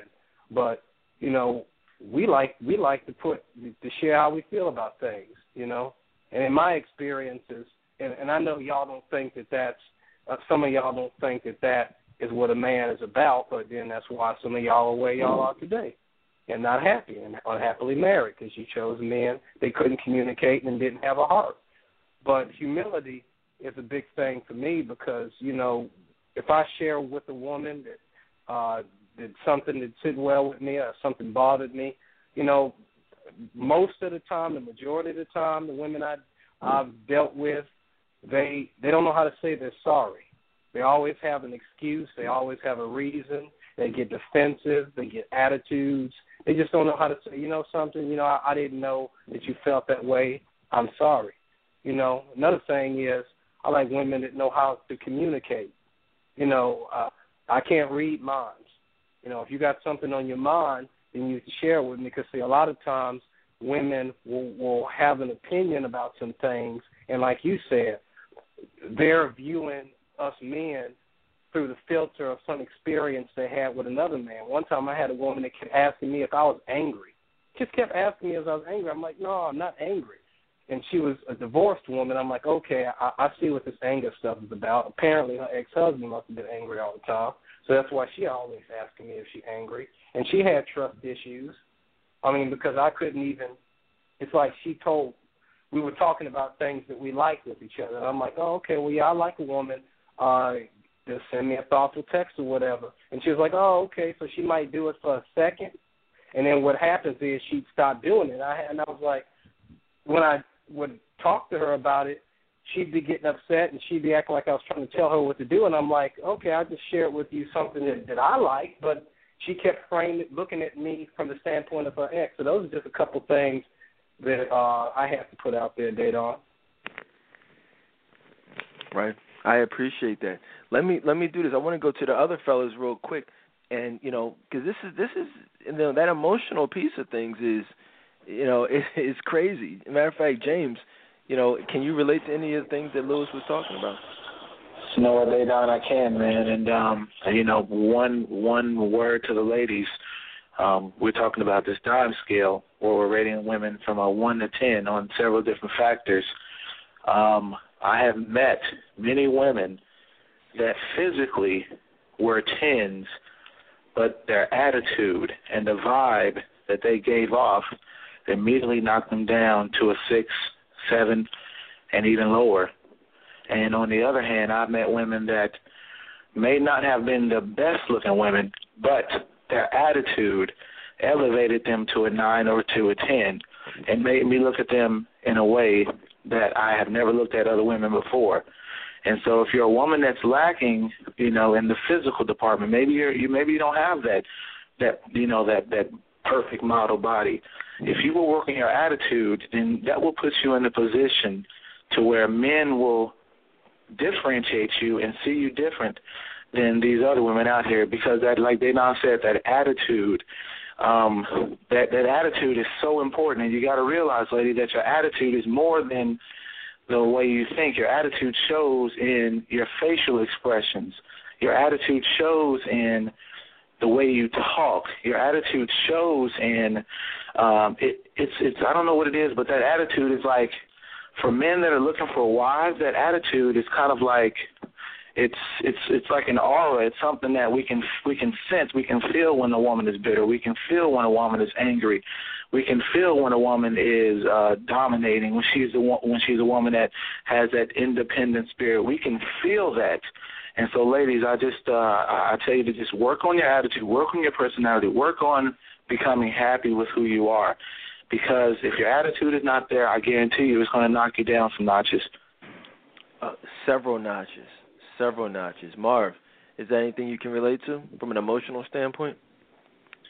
Yes, absolutely. Uh, James hit it right there. He talked about the uh, whole independent spirit. You know, with me, that's definitely a turnoff, and I know that that's that's difficult for a lot of women to hear because, unfortunately, you know, it, to me, it appears that the majority of women out here have that independent spirit, and I understand where it comes from. You know, it comes from a survival standpoint, and you know, not really having that that male figure that you you know that that you could uh, look up to growing up. So you know, you're forced in a position where you have to fend for yourself. I understand all that, and um, you know, I really do. But at the same time, it's just a quality for me that is just just so unattractive. It really is because with the whole independent spirit comes this this sense of uh, you know the woman wanting to get the last word, um, the spirit of combativeness, um, the spirit of of of her just not needing a man. I mean, I don't want a woman who uh you know, I don't want a woman who uh who feels like, you know, I need them or they need me, but I mean, let's just be real, you know, like you know, when you look at a partner, you know, you want the partner to to, to depend on you. You know, you want to be able to depend on each other. So in a sense there is there is a level of, of need need there between the two. You know, um so but you have a lot of women out here that walk around like they don't they don't need the man. And that's something that when I see, you know, again, it doesn't matter how fine she is, doesn't matter how, you know, if she got herself together. It's just if if she's coming off in a way where, you know, she feels like she can do for herself, she doesn't need anybody to, you know, for whatever reason. To me, that's just like, well, what can I offer you? There's really nothing that I can offer you because clearly you have all the answers, you know. So, and there's a lot of women out here that are walking around, you know, with that with that spirit. So, for me, it's just something I can't do. And um, you know, the whole combativeness, you know, women just just talking too much. I just can't I can't do it, man. I can't do it.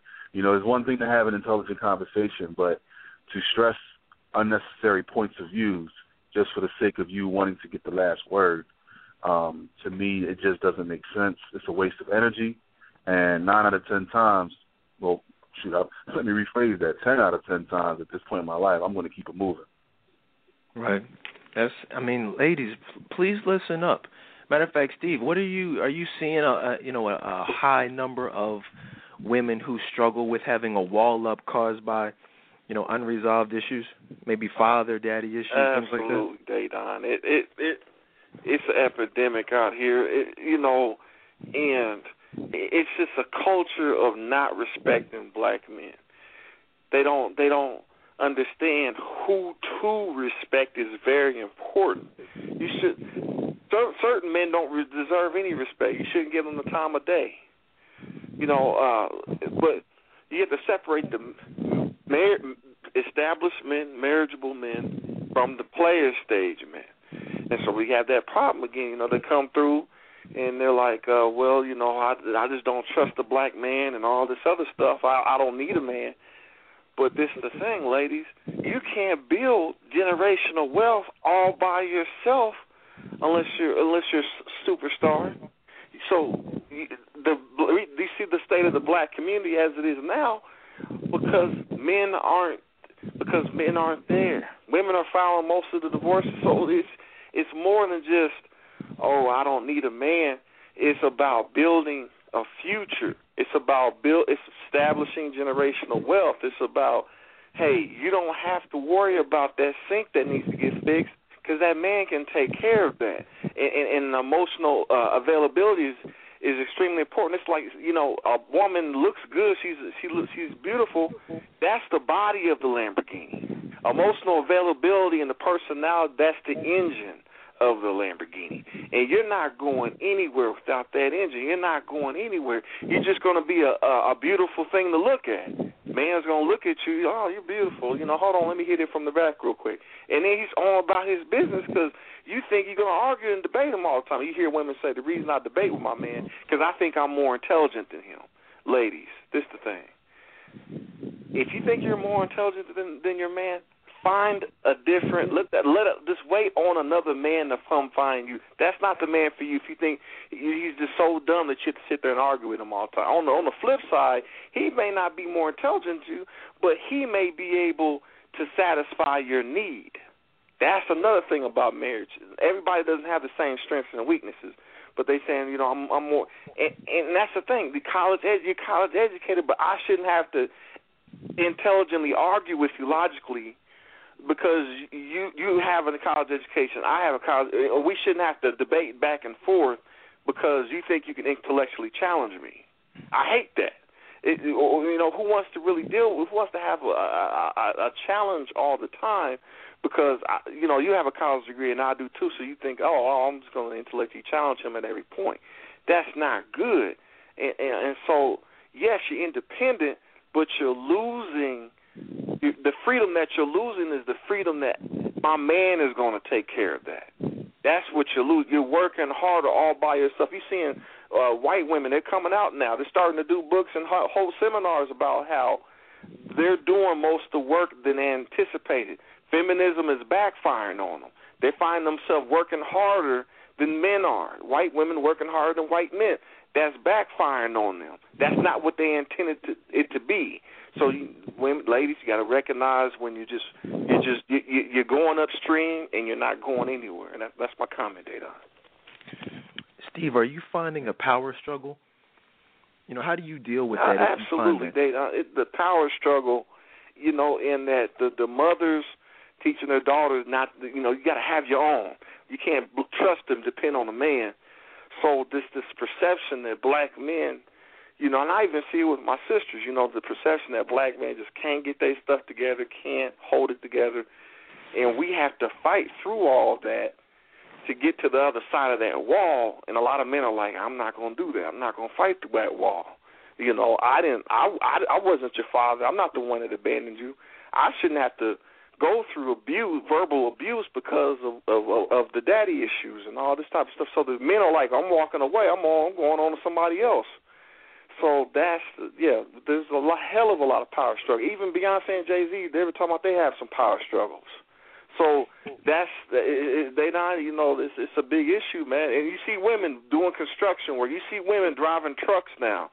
They're they're try, they're really trying to be men and do everything a man. Women on the battlefield in the front lines. They really think they can do everything a man can do.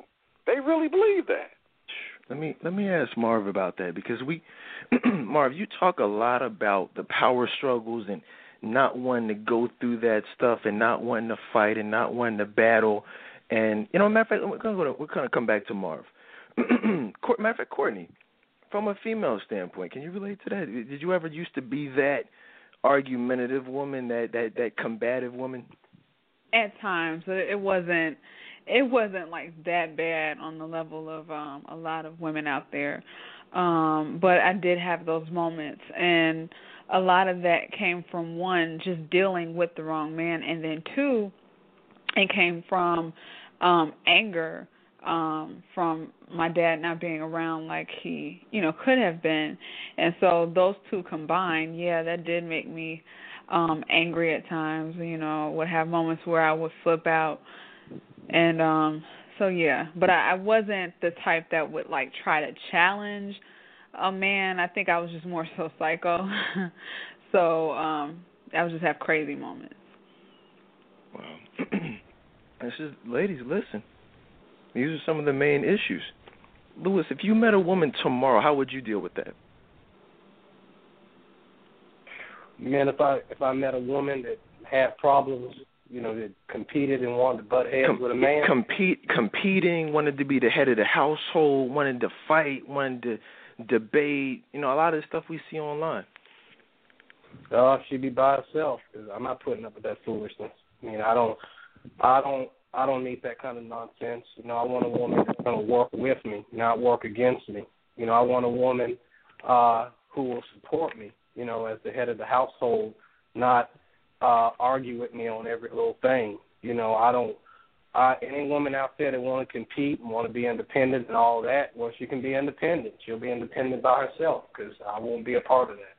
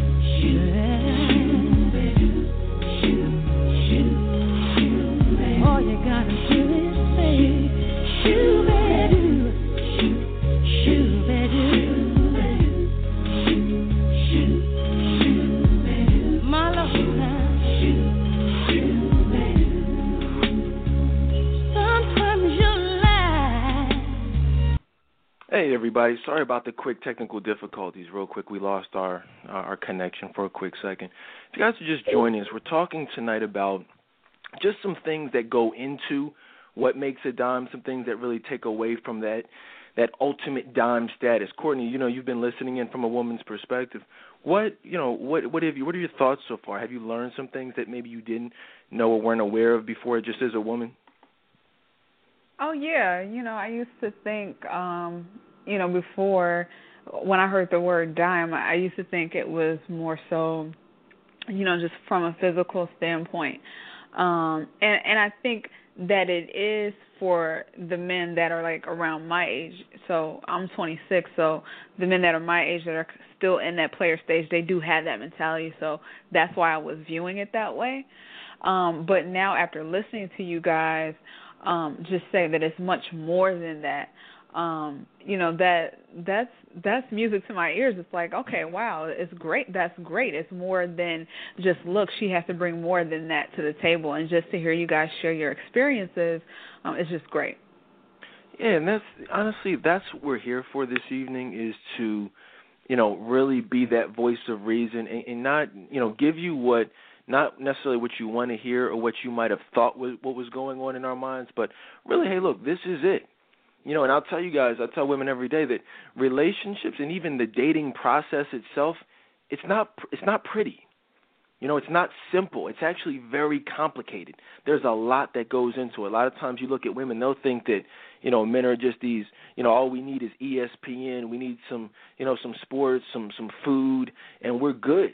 You know, some money. No, it's it's not about that. We're looking for a woman who we can relax with, we can be ourselves with, and everything that we've been talking about tonight really does go into uh, into that. And so that's just really what tonight is for.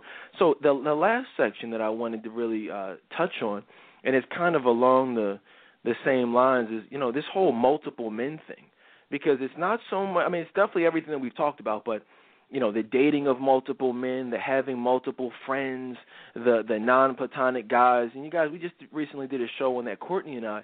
But I think it's really important for you guys to hear from men. You know, just you know how will that will affect your your viewing in our eyes, you know, how we will rate you, how we will, will ultimately treat you if we sense or even see the presence of multiple men. Lewis, real quick, go ahead and start that off. And I want to I want the other the other guys kind of weigh in on that, but just, you know, male friends, that whole thing, dating multiple guys, entertaining multiple guys, how does that affect you? Well, that makes me want to just just head in the other direction. You know, I think I said this before on a previous show you know, I'm not trying to break out the the mystery kit. You know, I'm not trying to break out the detective kit with the magnifying glass and try to figure out which guy is what and, and, and who's doing this. If I see a lot of guys out there, you know, and I see these male friends and all this stuff, um, I'm cutting out because that's you know, I don't even want to be bothered with any kind of situation like that. Yeah, it's uh ladies, um you, you know, listen. Listen to what Lewis is saying. Listen to what I'm saying. Listen to what these other guys are about to say. You, you know, and I get it. A lot of these relationship guys, these magazines, they're telling you to date multiple men, increase your odds, increase your chances. Don't put all your eggs in one basket. You know, that's all you know, well and good. But at the end of the day, that's just going to leave you single. Being friends with somebody where there's an obvious attraction there, and thinking that okay, as long as we don't cross that line, it's okay. No, it's not okay. It's just the fact that he's there at all. It's just the fact that he's there in any capacity um, that's going to keep you single because the, the issue is we as men we pray for a wife, and the answer to our prayers, okay, is not a woman who has all of these other men or even a man where it's like this hidden thing like like Lewis said, he's not trying to play Inspector Gadget, you know, detective, trying to decipher. Hmm, is this you know a, a you know a truly platonic friendship? Is it not? You know, did she used to date, or I know they used to date, but now they claim they're just friends. I'm not dealing with that. Nobody is. We may act like we're dealing with that long enough just to have sex with you, but in regards to you know what we genuinely want from you, it's a it's basically a woman with no male friends. And if may uh, you know maybe there's like one who's like been this lifelong friend, you know that that's truly just what it is. You look him in the eye, you shake his hand, it's all good. There's no problems. But outside of that, you know these these ex boyfriends that you guys have kind of you, you're trying to sell us on you know how it's it's nothing going on. We see right through it, ladies. Nobody's taking that seriously. James, what, what how, you know how do you feel? What do you how do you respond when you see women who want you to believe that that guy is just he's just a friend? Uh, 100% agree with you guys' comments. Um, where I'm at right now in my life, man, uh, I, I just don't I don't have any any time to deal with a woman that that is entertaining multiple guys. Um, like Lewis said, man, I don't have time to to inspect and uh, to try to figure out what's going on with you and these guys, whether they're family friends or whether they're ex-boyfriends. I just don't have the time to do that. Um, the, these ladies need to realize that when you're dealing with a real man when you're dealing with a man that is about business, he's going to have options. And so I, I find that in the dating process, a lot of women like to play.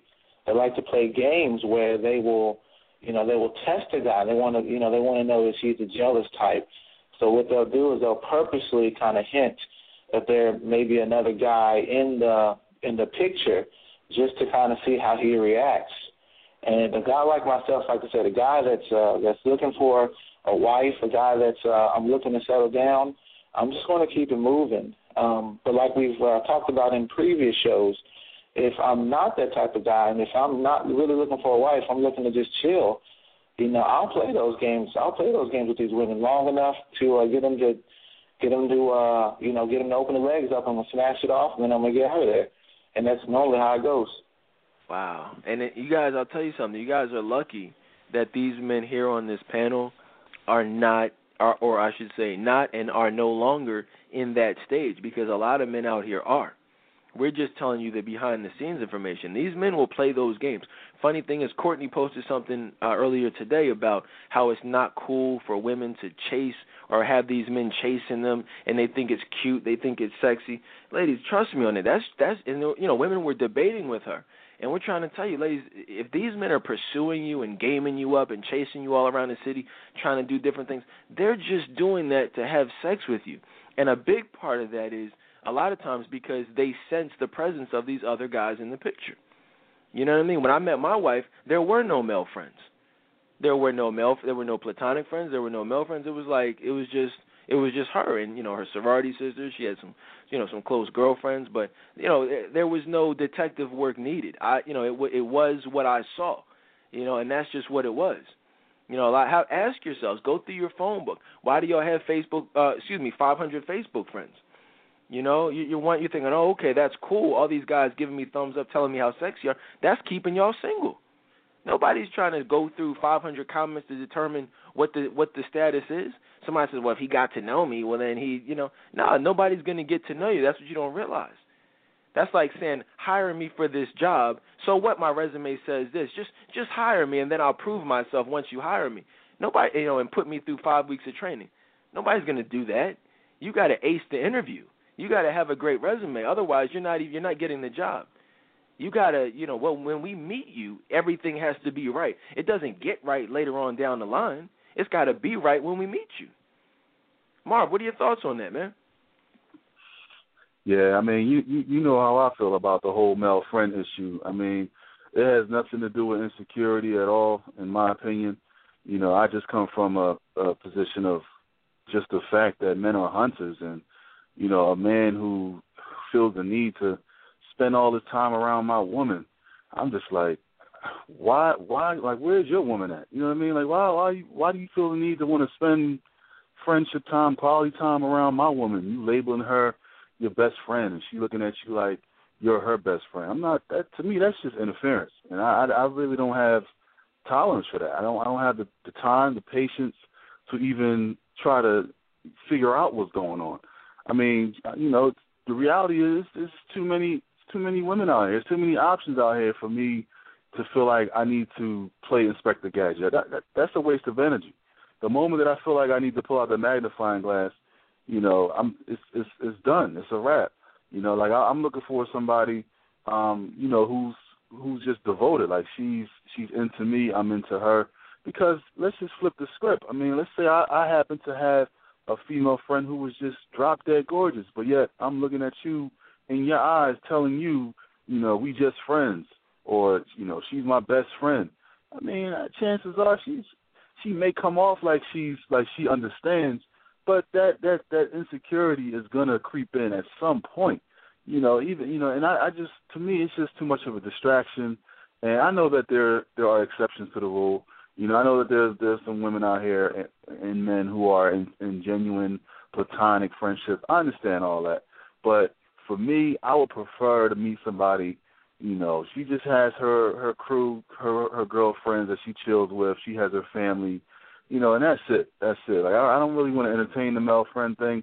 And another thing that I've been running into a lot with these women out here um, are women who are bisexual. It's like they'll play it off like, you know, it, it, like it's it's innocent. Uh, they'll say, you know, um, um, even though I'm into women, you know, if I met a guy who I was into, I could easily turn it off. And I, I mean, I can't agree with that. That's just something that, in my eyes, just does not make sense. And I've I've literally like the last three or four women that I run I run into have admitted to me that they were bisexual. So, you know, again, when you're a man looking for a wife, that's just something that I'm not interested in. I don't want to do the male friend thing, and I definitely don't want to do the bisexual thing. Yeah, and let me just kind of piggyback off of what he said, ladies. I'll give it to y'all in two different ways. You know, there was an article today that I posted in the Friends of the Dedan Tolbert Show group. Add yourselves if you're not in there already. But uh, in regards to uh, Evelyn from uh, Basketball Wives, and she was basically admitting that she that she you know had let another woman eat her out. You know what I'm saying? It's like, whoa, that's that's becoming cool. That's becoming trendy. It's like, oh, a lot of women they feel as though that makes them more marketable, more versatile. You know, in reality, it just makes you look like a hoe. Nobody wants a bisexual. Now, yeah, if you're in that dog or player stage and you're looking to build memories and have some fun and you know different things like that in college, you know, in your earlier days, you know, I mean, yeah, that's all. You know, yeah, that's a great thing. But that's just for fun. That's just to tell our homies. Nobody even really likes doing that. I mean, it's cool. But the best part about a threesome, the best part about some crazy wild sex is the story you can tell your homies about that sex. What good is great sex if nobody knows about it? I'm just being real with you. A lot of women don't get that, but all the fellas know what I'm talking about. You know, now if you're dealing with a woman you love, if you're dealing with a woman you care about, well then you don't share those stories. You don't even talk about sex. But trust and believe, ladies, all these crazy things you're doing, all these sexual tricks, all these games, understand that these men are sharing those pictures, those videos, you know, everything those stories with the people closest to them, and you are being viewed as a whore.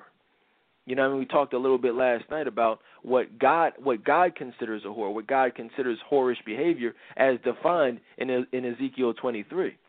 So I'm just saying that that those male friends, it all it all ties in together because women who surround themselves with a whole bunch of men, women who allow themselves to have female friends who occasionally, you know, perform oral sex on them, that's that's considered whorish behavior, and it does keep you single. Doesn't make you more marketable. Doesn't make you sexy. You know, doesn't turn us on. You know, it, I mean, Lewis, is that something that even that you know that even remotely turns you on? No, I don't want no freaks, Dedan. I don't want no freaks. That is not a turn on. Right, it's a turn off. It's a turn off. You understand? He does. A lady in the streets, a freak in the sheets. That's that's not that that phrase is a hundred percent false men have sex with freaks, we marry respectable women. Trust me on that. Being freaky in the bedroom, you know, with your with your husband, that's not being freaky. It's called being a wife. You know what I'm saying? That's what a lot of women don't understand. There's a certain natural sexual pleasure that's going to come from being a wife, you know, and being married because God blesses that. You understand? A lot of y'all are married, so you can't really relate. And so many of you are married. You're not even married to the people that God has for you. You get what I'm saying? So it's, you don't have to worry about being a freak. It's just you're being married. You're that you're doing what a wife does. Now there are a lot of women out here who are being freaks and they can't figure out why they're single. That's not what we want. So just just keep it. Steve, what are your thoughts on that, man? You know these bisexual women, these women with a lot of friends. What are your thoughts on all that? Yeah, I mean, men are looking for loyalty, so the friend thing, and we can kind of tell, you know, a woman, you know, just acting like you know it's all good, and she's very confident in a false type of misleading way. She's very confident because she got all these dudes running after her. But women are more humble when they're single, when they're not having all this sex with all these friends and buddies and jump offs and all that booty calls. They're more humble, but that arrogant woman, because she thinks she's gonna be hot forever, and this is gonna mm-hmm. go on forever. All these dudes chasing after her, buying her stuff, blah blah blah, but not understanding marriage produces more results than that short term guide, that short term gift that so you know, this just the this, the whole process is lost, man. Because dudes and, and and simping, the dudes are to blame too. You know, thinking that their money is going to uh, have attract this woman, and that's just not necessarily the case. Right, Steve. Let me let me piggyback off you real quick because you just touched on something. I'll tell y'all a personal story. That's what you just said is a hundred percent correct. These attitudes, it's a combination. It comes from a combination of um daddy issues and not getting the love and attention and affection growing up as a child but then at the same time that that that attitude that arrogance uh it comes from having all of these dudes chasing you. You're thinking it means that you're sexy. You're thinking it one thing. You're thinking it makes you a dime. But no you're being chased for sex. So that attention it's blowing your head up. And you don't a lot of times you don't even know how to interact with a with a man in the ready to settle down stage who's not even into all that that craziness. And I'll tell you, when I met my wife, the thing that really attracted me to her was that natural, genuine humility. You know what I'm saying? But it's so it's not a coincidence that when I met her, there were no guys in her life. There were no male friends. There were no like guys chasing her and doing all this crazy stuff. Y'all see the pictures. My wife is a very attractive woman. That's not even a question. It's just a matter of what she chose to surround herself with. You know what I'm saying? You, you, you she distanced herself from the foolishness so that when I met her, it was just a natural, you know, humility. You know, whereas a lot of you are used to being pursued on a daily basis, so your head is kind of up in the clouds, your nose is up in the air, and you're like, oh, okay, I can have my choice of men. No, you can't have your choice of men. You can have your choice of non-elite men. You can have your choice of men who want to have sex with you and decide who you're going to give your body to. But you're not going to have your choice of five different godly men chasing. Why? Because elite men don't chase. The best men don't chase, and the best men don't compete. You know what I'm saying? We see a woman, we want her. If she's available, we go after and we get her. But if we see other men, five other men going after, I'm not going to compete with that. They can have you. You know what I mean? I'll sit back and have a you know and have a drink laughing. You know, as as you you know get you know see who can play prices right with with with that booty. All right, let's keep it moving. So I mean, there's there's that. Um, one last thing I want to I want to read this this uh, this question because there's another aspect of emotional unavailability that really needs to be uh, discussed briefly. I want to just kind of get the opinions of all the fellas. A lot of women out here, more and more women uh, today, are have adopted the way of thinking and the mentality of I'm happily single.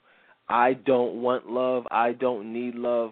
I want to travel. I want to have a career. I want to just do me. I don't really want to be bogged down. And so many women, and, and ladies, please understand, we see right through that. Okay? We see that for exactly what it is, which is a defense mechanism. You have been hurt so much that you have convinced yourself that you don't want that.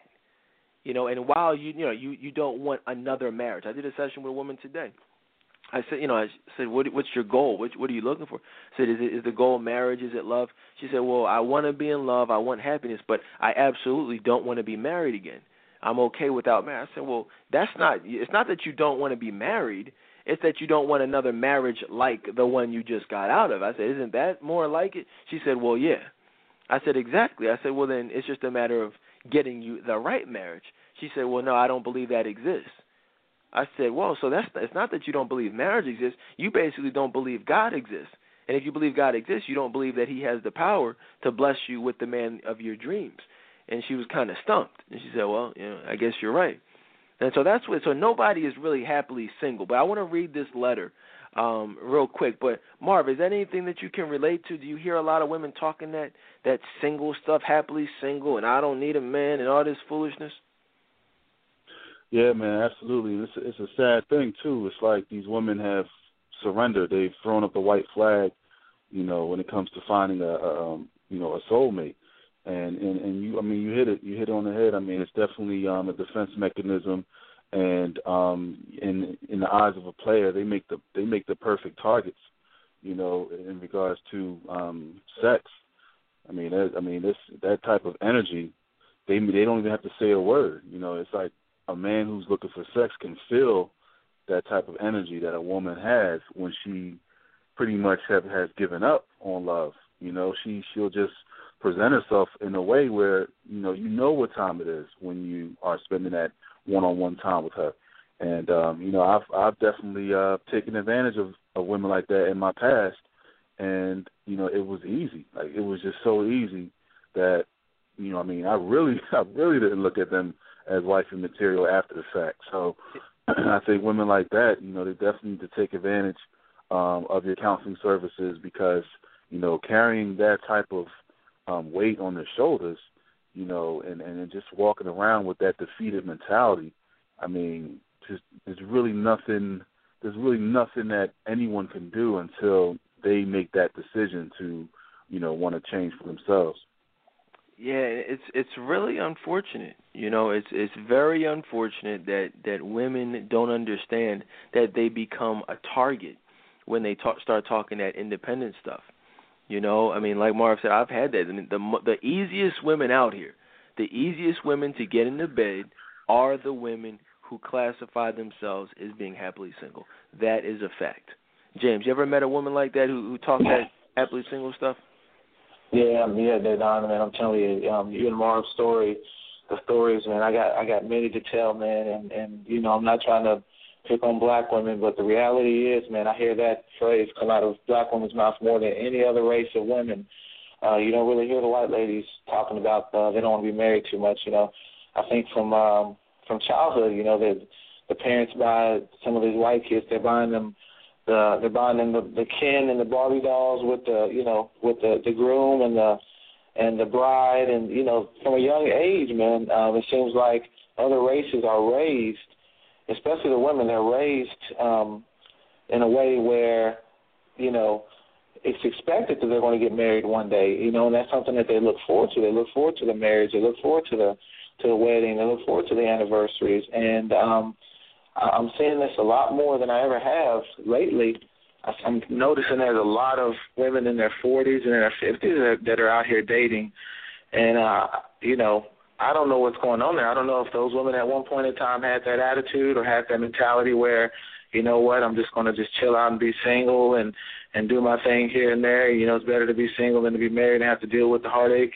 I don't know if those women were in that position before, but I do know that they are in their 40s and they are in their 50s and they're looking for love now. And uh, it's never too late to find love, but um, you know, I think that's just not a smart move by women to have that mentality, man. Um, you know, when I meet a woman like that, man, it's an immediate turn off. When I get that vibe that um, you know, she feels like she doesn't need a man. She feels like that she doesn't want a relationship or that or that it's not a desire for her to have a relationship, man. That's just something that completely turns me off. So, ladies, you know, just be honest with yourself. Um, be truthful. Um, you know, everybody out here deserves love, and I think uh, what you know, what better blessing can you have to to be with a man or a woman that you were um you know that you were that God has has joined you together with? What what greater blessing it is to be able to grow to grow together and to grow old with someone that you love and that you care about and that they feel the same way about you? That that's really it right there. That's that's it in a nutshell. You know what I mean ladies? And and you can't it there's a there's a big difference between going you know in going into a marriage or a relationship and going into the type of marriage or relationship from your past that caused you the whole problems in the first place. You just got to make a decision as to what you want in life and, and trust God for. It. But let me just read this letter, and I'll get go back to the other fellas and kind of see what they have to uh, say about it. This is a letter that was po- ironically posted in the group today that we were actually going to be discussing this topic, and I'll leave her anonymous like we do everybody. Although this is a public post, you know that can be found right in the Friends of the Dedan Tolbert Show group.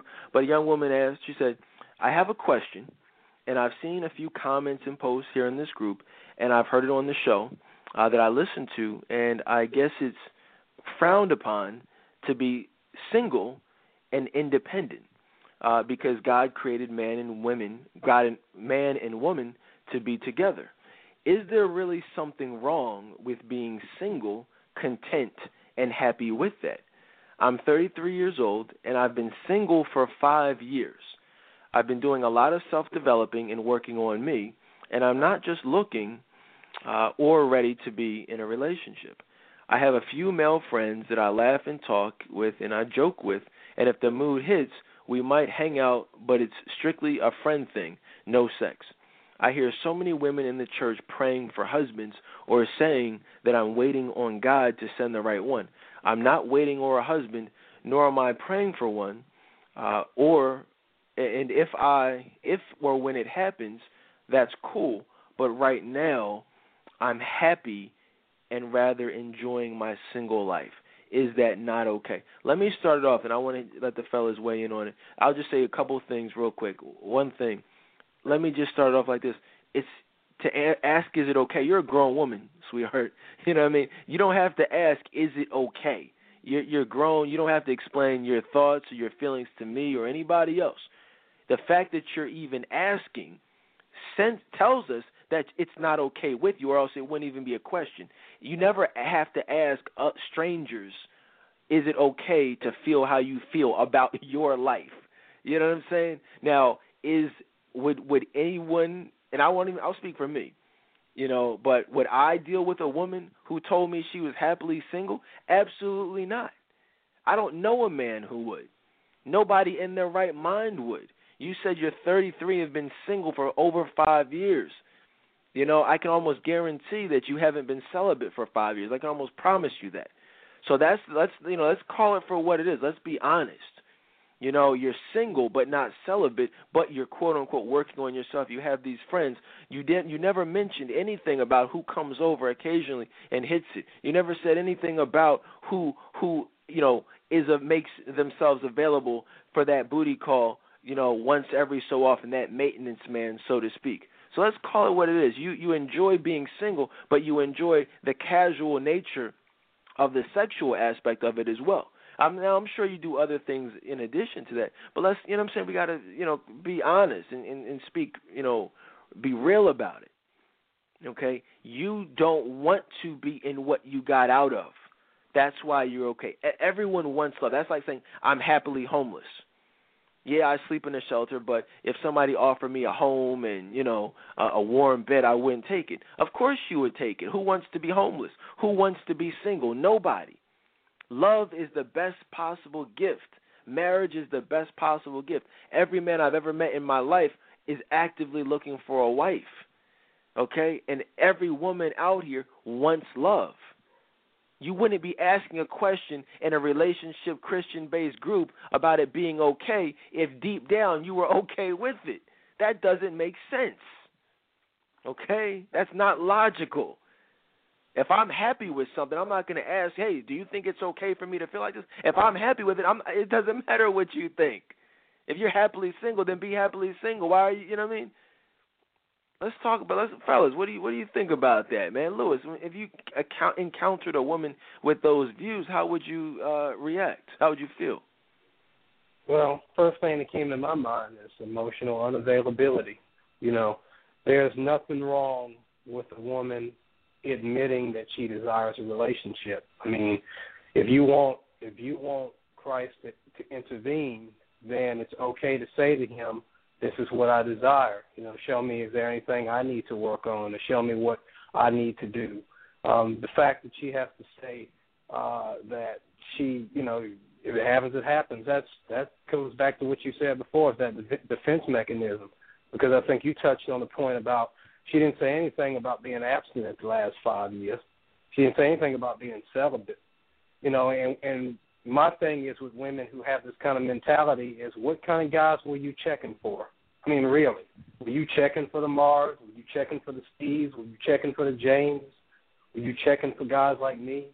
Or were you checking for the kind of guys that we are trying to help you to get away from so that you can be found by the kind of men that will want to marry you? So, you know, and then she's got these male friends, you know, and we talked about this before when she said male I got these male friends, uh just that little flag came up that we talked about before. Um and, and you know, and how many men are you telling, hey, I'm happy with this, I'm happy with it. No man in his right mind that wants a wife going to be wanting to spend the rest of his life with somebody that's content like that with being single, which, as like Dedan said, you really are. So, you know, that's how I feel about it.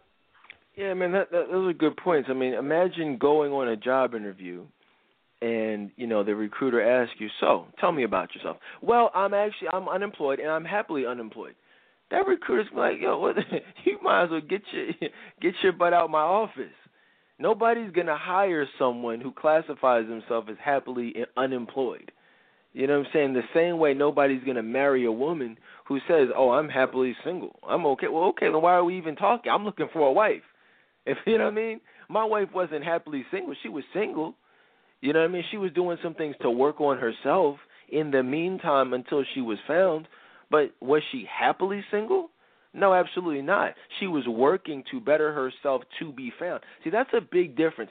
Can you be content? Can you live a happy lifestyle while you are preparing yourself to be found? Absolutely. I'm not saying you've got to be depressed and crying yourself to sleep every night. No, that would make you emotionally unavailable. But there are a lot of single women out here who are not happily single, but they are working on themselves. They live a happy lifestyle in their single status, you know, but it's all for the purpose of preparation to be found. Black and you know James uh, was it uh, uh James said it in a nice way, but I'll be a little bit more blunt with it.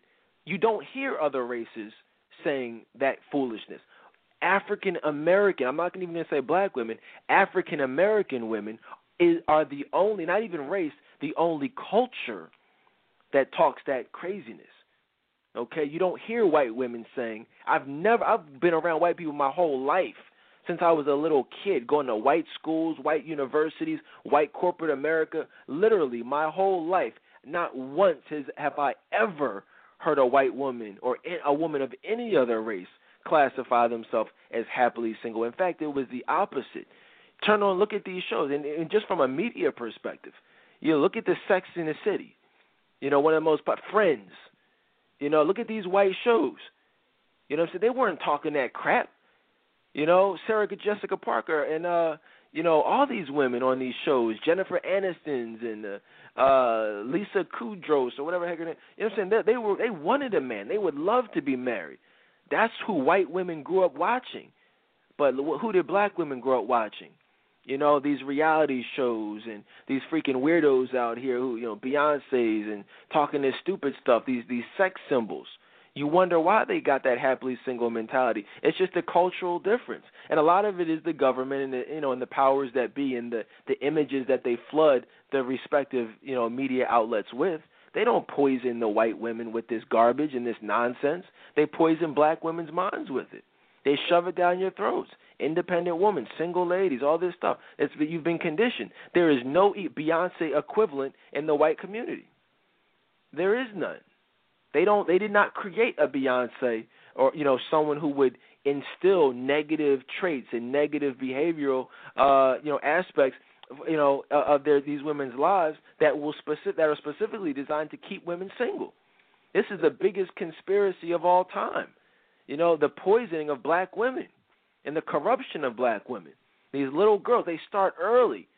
You know, they got, they start early convincing these women that it's that they should be single, that they should be independent. You know, there's nobody telling these little white girls that. They're they're molding them to be Marge Cleaver. You know what I'm saying? To be these respectable women, to sing about love songs and things like that. And as soon as y'all start to get that, you'll change your ways. You look at I went to school with with black women who grew up, grew up in white environments, and they're totally different. The mentality is totally different. You look at these ghetto black chicks, and they act ghetto. You know what I'm saying? But you look at these white girls, excuse me, these black girls who grew up in, with the, went to the white schools, been around white people. A lot of times their mentalities are a lot different. They end up being the ones married a lot of times to white men. And nobody wants to talk about the difference in conditioning. And I'm sorry, man, this is important stuff right here. I need to hear this. Telling you, this is deep stuff. Uh, uh, Steve, what are your thoughts on all that, man? Absolutely, the suburban black middle class woman is totally different than the inner city uneducated black woman. It's it's, it's totally or inner city educated. There's a lot of women that came from the inner city, got educated, but they still had that mentality. And so the going up the class is more than just education, how much money you make and net worth. It's also a mindset, subconsciously, all that, all that type of stuff. And, and, and so you know, and uh, and so then the black man gets blamed, and, and so and the middle class black women that grew up in the suburbs, they have an issue. Of, some some of them have self hate issues as well, you know, and uh, and don't trust the black man. So you know, uh, a lot of problems come from that, not trusting the black man, but that's like hitting the Powerball. It's like somebody saying, "Hey, you know, I don't, I don't want to take this money, this three hundred million. No, no, I don't need the Powerball winnings." Right. Yeah, right. You're gonna be the first one going down there, getting that money, going to the beachfront property, all that. That's it. So I don't want to hear single. This, this doesn't make any sense. It, it, it's crazy. You know, going back to Marv real quick. Marv, I mean, what are your thoughts when you when you know even to that particular question? You know, what would your response be? What do you think is going on there? Uh, she sounds she sounds hurt, man. She definitely sounds hurt. Um, you know, another woman who uh, she she she's pretty much waving at that white flag. She's given up. Um, that whole female friend thing, that that right there was was a deal breaker for me. Um, if I you know if I was talking to somebody and she shared that with me, it would it would be over. I wouldn't even continue continue the conversation.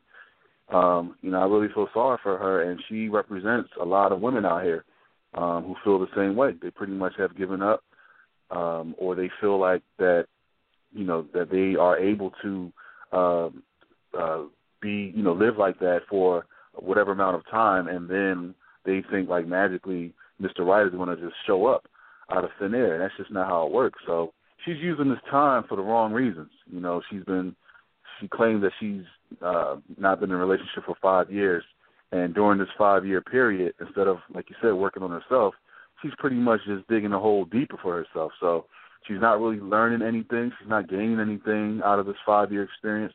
Just imagine how much of a a, a greater woman and a, and a, and a better person she would be if she would have used that five years productively instead of just living like a tramp. And uh I mean, it's, it's just a sad reality, man. Like she's really wasting a lot of, you know, her prime. I mean, she's I, I, think she said she was 33. That five year period, man, for a woman, that's that's that that's a lot right there. That's that's a lot. So for her to just pretty much flush that down the toilet is is sad, and and she definitely represents a lot of women out here. It's it's very sad. It's that's a that's that five years. The irony here's the the irony and, and just really the saddest part about it is that she said in that five years she she's been doing a lot of self developing and working on me. How, what I mean, I I would be curious to know, and if if she's listening, maybe you know comment under that thread. I mean, what have you been doing?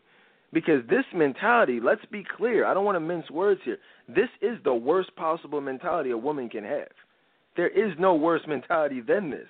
This is like the worst possible way a woman can be, thinking every. I mean, everything that she said here is like the absolute worst. That from the male friends to the happily single, to you know what I mean, to basically to everything. So I just I'm just curious to know like what what have you done? what have you done to work on you? Is it you know dealing with the past hurt? Because when I think of working on me and developing me, I think of like okay, if there are some emotional issues that are there, okay, that means you've been working on those emotional issues. If you have trust issues, you've been working to, on those. If there's a, a distance from God, you've been working on that.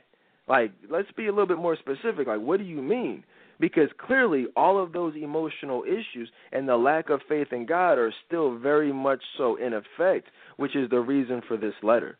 She even says right here, I hear so many women in the church praying for husbands or, or saying I'm waiting on God to send the right one. She says I'm not waiting, nor am I praying. Well, I mean, why would you not pray for a husband? Like, who doesn't? Ladies, understand a husband.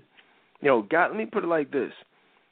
You know, if you look back at paradise, we don't know paradise. The closest we, we thing we have to paradise is the thought and the the the biblical definition of heaven and the description of heaven.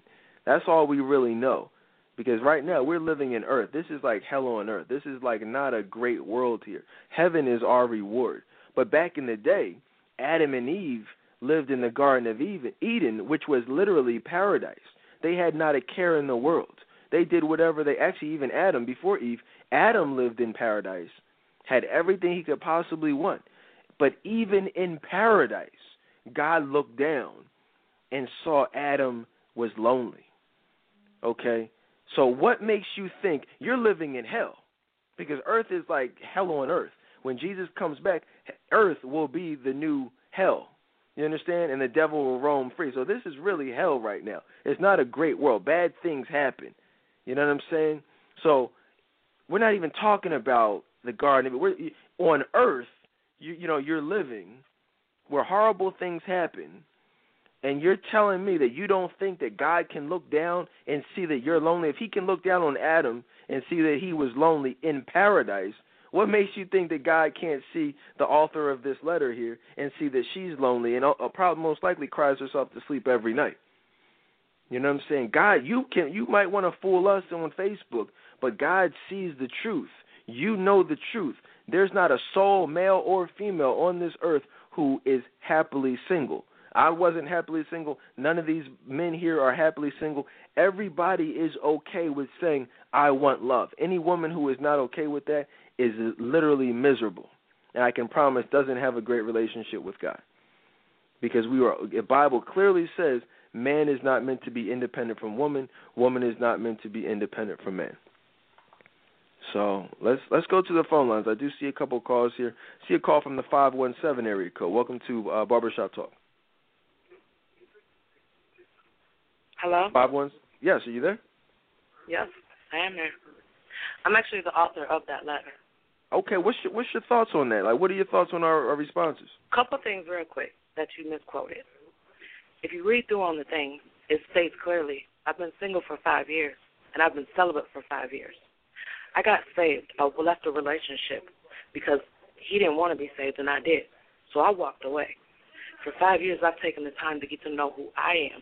And it's not that I don't want love, it's that I'm not ready for it. And I'm happily being single. I wasn't asking permission. Is it okay to be single? It was more so, why do people say it's wrong to be single? Can I, I let me correct you real quick. I, I want to hear you, but okay. let me correct you real quick. Your letter doesn't say you were celibate for five years. I it just want to correct it you. Actually, actually, well, I'm, I'm going to tell you. If you go look at it right now, I'm in, looking in it the right now. conversation, in the whole conversation, if you look down the bottom, I actually retagged it again and said, please quote it correctly. I can read it to you right now because I'm looking I'm at it. I'm, I'm I'm I'm not on Facebook. I copied and Well, right, that's the what letter I'm saying. as I'm it's telling written. you, the letter that in the original post, that's what it says. Well, but that's what I'm going off. Somebody, right, but in the comments, it was it's a long thread. In the comments, somebody asked, "So have you been celibate?" And I said, "Yes, I have been." I didn't originally post that in there, but I have been. Okay. And well, my I'm, thing is, is that you know, okay, my thing is that you know, as living, trying to live a godly life, that's something that I've abstained from because I know that's what it's supposed to be. It's not that I don't want love. It's just that right now that's not where I'm at, and I don't understand why people don't think that you can. You say I probably cry myself to sleep. I have one of the fullest lives possible, and I'm okay where I'm at. If love and I said in there, if it happens, cool. If it doesn't, cool. But I'm not going to be like these women that I see walking around like I just need a good man. I just need to find a man. And I grew up in a church where it was so frowned upon. You can't look, you know, just one of those really really strict churches. You get married, you do this. Don't don't date. Don't look at women. I know people that got married just specifically so they could have sex, and they're miserable.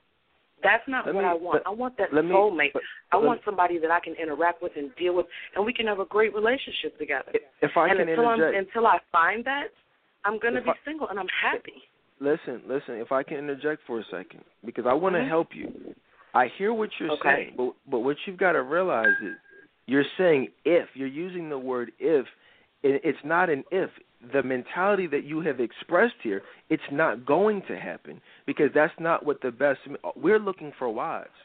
So no man is going to look at a woman who says I'm happily single and say you would make the ideal wife. We want and a woman. That's that's fine right now because right now I. Well, it's not right now. It's never. It's it. It's not just right now. It's period. It's because unless so you, until can, so you're saying that maybe like in three years from now, I might be like, you know what, maybe I'm ready to find that person, and then I'll be like, I'm happy being single, but I would like to find somebody. But you don't find. That's not what the Bible says. You don't find love. You you prepare yourself to be the best woman, and then you get blessed exactly with love. what I'm doing. But you, you just said you're going to go find love. You don't. Well, okay, I didn't. You, I didn't mean find love. I'm saying as far as mentality, be like, hey, you know, I'm open to the idea. I'm open to it right now. If the right particular person was to come along and we connected and ended up meeting each other, first off, first and foremost, you must build a friendship. I don't want to just fall in love with somebody that I don't know. I want to get to know you on a friend level. And if I can get to know you on a friend level first, then we'll build from there let me let me do. I, appreciate you calling. I want to I want to put you on hold for a quick second because I want to just say something. I want to come right back to you, ladies. I want you to listen, please. And and I I, I respect her. Let me just say I'm not coming down on her. I respect her for actually calling in and owning up to this letter. I do respect that, but and I'm not sure. It sounds like she might be a newer listener. You guys who have been listening in, you know, you you are very familiar with what you're hearing right now. I work with women like this every day, and the reality is you know that whole building a relationship on a friend level ladies that's not how it works. You know that that is the opposite of how it works. A lot of women i hear this a lot. Women will say i want to build a friendship. I don't want to just jump into things. But what you have to realize is ladies that's not what we're looking for. These men i want to hit, let the fellas weigh in on this so you guys can get a better understanding of what i'm saying. But we don't become friends with you for a year, for six months, for two years, and then get into a relationship, and then propose to you, and then get married. We're talking about like a five year period. Those situations end in disaster. I've seen thousands of them, literally. You guys have heard thousands of them, strictly just on this show. You know what I'm saying? Those situations where the what, exactly what you just heard this young woman say, though you've heard thousands of situations from me personally, from women writing letters in this will be added to that list that end in disaster. The relationships that that that are successful are the ones where a man sees what he wants, he sees a truly great woman, he gets her, and then he you know he gets to know her, he courts her, and and there's a mutual interest, and then that develops into a relationship, an exclusive monogamous relationship, and then the friendship develops. Me and my wife were in a relationship after three weeks. You know, we I had a ring on layaway after six months. We were engaged after uh, nine months. We were married exactly a year later. The fr- we are best friends. We have a great friendship. That friendship came within the context of a committed relationship. A lot of women they have no idea how men think. This young woman who's here on this line apparently has no idea how these men think because she's thinking that these men are going to even want to be her friend, which is totally op- the opposite of how men operate. She thinks these men are going to magically want to deal with a woman who has these views, and you know what I'm saying, and, and thinks, okay, all of a sudden I'll be ready, you know, you know, for a relationship. That it's just not it. Let me just, but I want to, and I want to come back to her so she can respond. But I do want to let the fellas you know, kind of weigh in. Uh, let's start with uh, Lewis. You know, you've been you've obviously heard this young woman.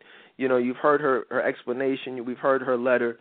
She she says she's been celibate for five years. I'll be honest, I'm not sure I believe that, but I'm not judging. That's just my personal opinion. I, I honestly don't believe that at all. You know what I'm saying? I think that's a bold faced lie, but I'm being real, and I'll tell her that as well. But Lewis, what are your thoughts on that, though? How do you feel about what she's saying? Well, for one thing, you know, You know, I don't know her personally, so I'm just sharing just on my impression of what I'm hearing. And you know, I've listened to the show a lot, and I've heard a lot of uh, women call in and share their success stories. We even had some of the women in our group um, to call in, and you can just hear it in their voice. I mean, you can hear this. I mean, this young lady is saying how content she is, and she's working on her, and she's happy where she is. But I don't hear happiness in her voice.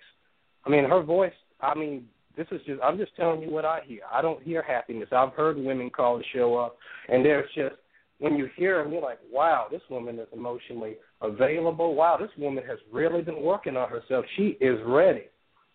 I don't. I mean, I know I, I hear what she's saying, and I don't know her personally to to uh, you know to say she's not telling the truth. But I know that what I hear in her voice, I just don't hear that that real contentment. You know, as far as friends goes, when I'm, I agree with Dedan and, and and the other men on co-sign on this. I'm not looking for a friend. I mean, friendship is one of those things that happens. But I don't, I don't, you know, I'm not looking for a friend. I'm gonna lock it down in three to four weeks if I'm dealing with the kind of woman, a, a emotionally available woman, the kind of woman that I've been praying for. I'm locking it down in three to four weeks. And as we're in this dating process, um, mutually exclusive dating, she and she and I, boyfriend and girlfriend, then we'll learn and develop and grow uh, into that kind of friendship. But you know, and as far as her saying, well, if it happens, you know, I mean, then she should say it. I mean, if if this is what you want, if you, I mean, Christ knows your heart. I mean, at the end of the day, we can say what we want to to each other. We can even say what we want to to ourselves. But Christ knows deep down in the heart, and Christ is is going to bless a man who really wants a wife, who's been praying to Him, um, and growing in Him with someone who wants to be married if this is what you want, then say so. I mean, if you have this kind of attitude toward the women in the church that say that they want love, and I'm not saying that all of them have the right heart, but there's some that really want it. And if you have this kind of, I won't say mocking, but this kind of, uh, you know, this kind of disgust toward those kind of women, you should be the kind of woman that say, "Hey, this is what I want. This is if it's not well if it just happened. No, this is what I want. If you're not saying this is what I want, then it's not really what you want." Right the whole premise i mean we're entertaining it but this whole the whole premise of this is just absolutely ridiculous because it doesn't even make sense like as i said in the beginning it's coming from a place of hurt and, and, and some bad situations from the past it's it relationships are literally the best possible thing love is you know god is love you know what I mean? we are incomplete as individuals without love we were put on this earth to love so to even insinuate or imply or in any way that it's like something that you could either take it or leave is absolutely ludicrous. You know what I'm saying? And I, it, it's it's very sad. It's a very like like like Lewis said. We've heard how many times, guys, over the years, truly happy women calling, and I'm talking about truly happy. You know, and we've celebrated them. I've celebrated them. I have disgust in my voice right now because it's very sad to hear women who sound like that. We have heard, uh, you know, a woman calling a happy woman, even single women, but you can just hear the emotional availability exuding from their pores, the great personality. You don't hear that, and you guys are, if you've been listening, you've heard the contrast because we've heard dozens of women like her in the past. You never will hear happily married women calling like that. You will never hear women with love in their lives calling like that okay? And I just, you know, we, you know, she can tell you whatever she wants to tell you, but she knows, and I know, and you guys listening in know there is not happiness in her voice. But I'm, I'm, I want, I want to let the other fellas weigh in. Steve, real quick, man, what, what, when you hear that, is that a woman you would at any point take seriously, or say, hey, look, you know what, I'd like to marry her, or this is someone who I'd like to build a future with, or you know, uh, what, what are your thoughts? it's it's the confidence isn't there, Dedan. It's you know, it's friends. When I think of friends, you know, I think of you know, I think of uh, friends with benefits. You know, we're, I'm looking to lock a woman down. I'm not looking to, you know, uh, we're going to be friends, and then, you know, your friends and then my friends, and then we'll be friends, and the whole Biggie Smalls thing, and you know, everybody's each other's friend. No, we're not. You know, men are looking like fr- friends with benefits, or you're going to be wifey material. You're going in either two categories: jump off or wifey. And trying to blur those categories is, is is creating all these problems. And it's just the confidence isn't there in her voice that I will be happily married. The confidence isn't there. Men are attracted to confidence. Men are all day long. I can tell a confident woman when I see her, a, a woman that, that knows what she's looking for. It's it's just it's it's there. It's so it's it's it's spiritual as well. That confidence, and we we're not seeing that, and that's what we're we're lacking in that that then there's no enthusiasm. It's just you yeah, know, that's Steve, my me, comment on that. Yeah, let me just because we're in the interest of time, man. Like, everybody's making some good points, and I want her to hear it. I'm going to bring her back. I even want Courtney to weigh in in a little bit, but I just want to kind of go down the panel real quick. Just you know, from what I heard from Steve, you know, and Lewis, or really specifically from Steve, that's the type of women we make jump offs.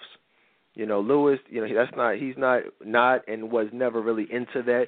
You know what I'm saying? But just being real, people who have who've lived that life, that's the type of woman out back in the day I was sort of smashed called up on a Friday night. You know, I just told y'all earlier in the show before she even called in, uh emotionally unavailable women who claim they're happily single are literally the easiest to get in bed. And so that's what happens when you have that type of mentality. I want y'all to use this as an example. Understand that, guys. This is you you know you hear, you hear the term thrown around emotional unavailable. This young woman's letter is literally the epitome there is not you've never heard on this show in the five year over a thousand episode show you probably have never heard a live caller who was more emotionally unavailable than than this young woman who is still here on the line i have no problem telling her that. And we've done a lot of shows. We've done thousands of questions. I'm not sure i've ever heard a more emotionally unavailable woman call into this show. This is historic right here. I mean i'm you guys know me. I'm being honest with you. You know what i'm saying? Uh who else though? James. Real quick, man. What when you hear her voice, when you read the letter, what goes through your mind? You know what, I 100% agree with you guys. Um, I'm not gonna not gonna stay on long, but I just have a couple of a couple of scriptures that came to mind when she was talking. Uh, number one, the Bible says, "Without faith, it's impossible to please God," and the Bible also says that life and death are in the power of the tongue. And this lady, along with many other ladies, have to realize that the words that they speak um, they're they're powerful. And if you are continually saying to yourself, um, "I'm happily single. I'm happily single. I don't need a man. I don't need a man," you are speaking death into your life. You're, you are speaking something into your life that is going to eventually become your reality. And so, ladies, you got to really be careful of the words that are coming out of your mouth because um, they are powerful. Excellent, excellent points. Real quick, if I can just ask you real quick, if you back in the day when you were in a different point in your life, how would you have interacted with that young woman? How would you have treated her? Oh man, she would have been uh she, she was the she was the exact type that I would have been uh I would have been targeting, man, because like you said, women that are in that emotional state are so easy to manipulate, so easy to to uh to to to you know like I said manipulate. That's the word. They're easy to manipulate and she would have definitely been uh she would have definitely been on the jump off list. On the jump off list. Ladies I don't I mean these are men from around the country. You know what I mean? You know listen use this use this as a learning experience it's unfortunate that we have to use her as an example but you know I'd rather have a, a real life example than to not have one so you guys can see what it is you know what I mean? And I and I hope this is getting through. A young woman said she sees tears rolling down her eyes. You know, people are inboxing me like crazy right now, saying, you know, pray for this young woman, and we will pray for her. You know, we will try to help her. Hopefully, she'll continue to listen. But this is this is not a good way to be. You're hearing how men see you. You know, real quick, and then we'll bring her back on. Marv, um, just you know, as a man, you know, the letter, what you've heard from her, what what goes through your mind? Go ahead. Oh, I'm sorry, Marv. Go ahead. Okay. Yeah, I really hope that she has an open mind right now, and um, you know, is really taking heed to what is being told to her. Um, honestly, I was turned off by her tone. I thought her tone was very abrasive. I mean, I understand combative. Yeah, I understand if she felt as though she was being misinterpreted. You know, that's all fine and dandy, but she could have presented it in a much calmer manner, much calmer tone than how she came off. Um, I mean, you know, the fact that she talked about she didn't present this whole celibacy thing in her original thread, but she added it in the uh, in the comments. I mean, if I don't know, I just felt like if you know, why not add it? You know, why if you felt so strongly about it, why not add it in your original thread? I mean, I just didn't really make the connection there. Um, also, she mentioned um, she kind of contradicted herself too because she, on one end, she said she's not looking for love, not ready for love, but then she said, but if the right person were to come along, you know, she would be open to it. You know, the right person, he's not going to come along when he sees that, you know, mentality, when he sees that that um that that tone that she that she's coming off, and you know, on top of the fact that she has, you know, as she quoted, a few male friends I mean, that's no, no man in their right mind, in my opinion, is going to deal with that. So right. I mean, those are certain things that she needs to she needs to check before she is even in a position where she wants to be um, in a relationship. Right, right. When you're hosting Thanksgiving dinner at your place, you don't start cleaning up the place when you hear the doorbell ring. You've got to start cleaning a week in advance, week and a half in advance, doing little things to prepare. You don't. She and that's the thing she keeps saying. If or you know or when the right person comes along then i would be ready then maybe i could change and i cannot stress enough the the right person will never come you heard who will come you will be a target a target specifically for sex you know, whether you're having sex or not, you know, you say you're celibate, that's fine, but that doesn't mean you won't be a target for sex. There will be no right man because, as Marv said, as everyone is saying, no man in their right mind would take seriously a woman who is telling you straight up and is giving off the emotional vibe that she does not want love or is happily single. Though no one wants a woman like that. There's not a man on the planet who would come along and, and, and deal with that or even want that my wife wanted love. She wanted marriage just as much, if not more, than myself. You know, I wouldn't even say if not more because nobody wanted love more than me. These men are actively seeking a wife. So why would they settle for anyone who thinks and feels less than that? It's ludicrous. You understand what I'm saying? One more call, and I see a, actually a couple of calls, and we'll go back to the author uh, of this question. I want to make sure we have a little bit of time uh, to have her respond um, briefly. Uh, quick call from the 240 area code. Welcome to Barbershop Talk. Hi, Dedan. It's Nakia. How are you? Hey, what's up, Nakia?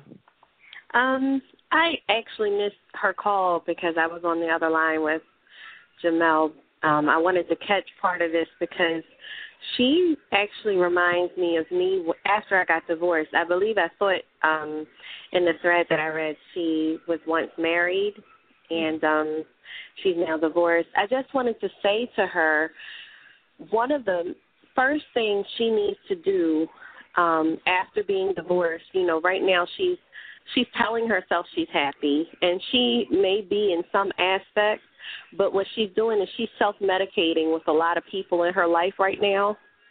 When you have a whole lot of friends around, a whole lot of family around, that's all fine and well sometimes, but when you have to sit alone in that room and really analyze yourself, that's when you find out how happy you actually are.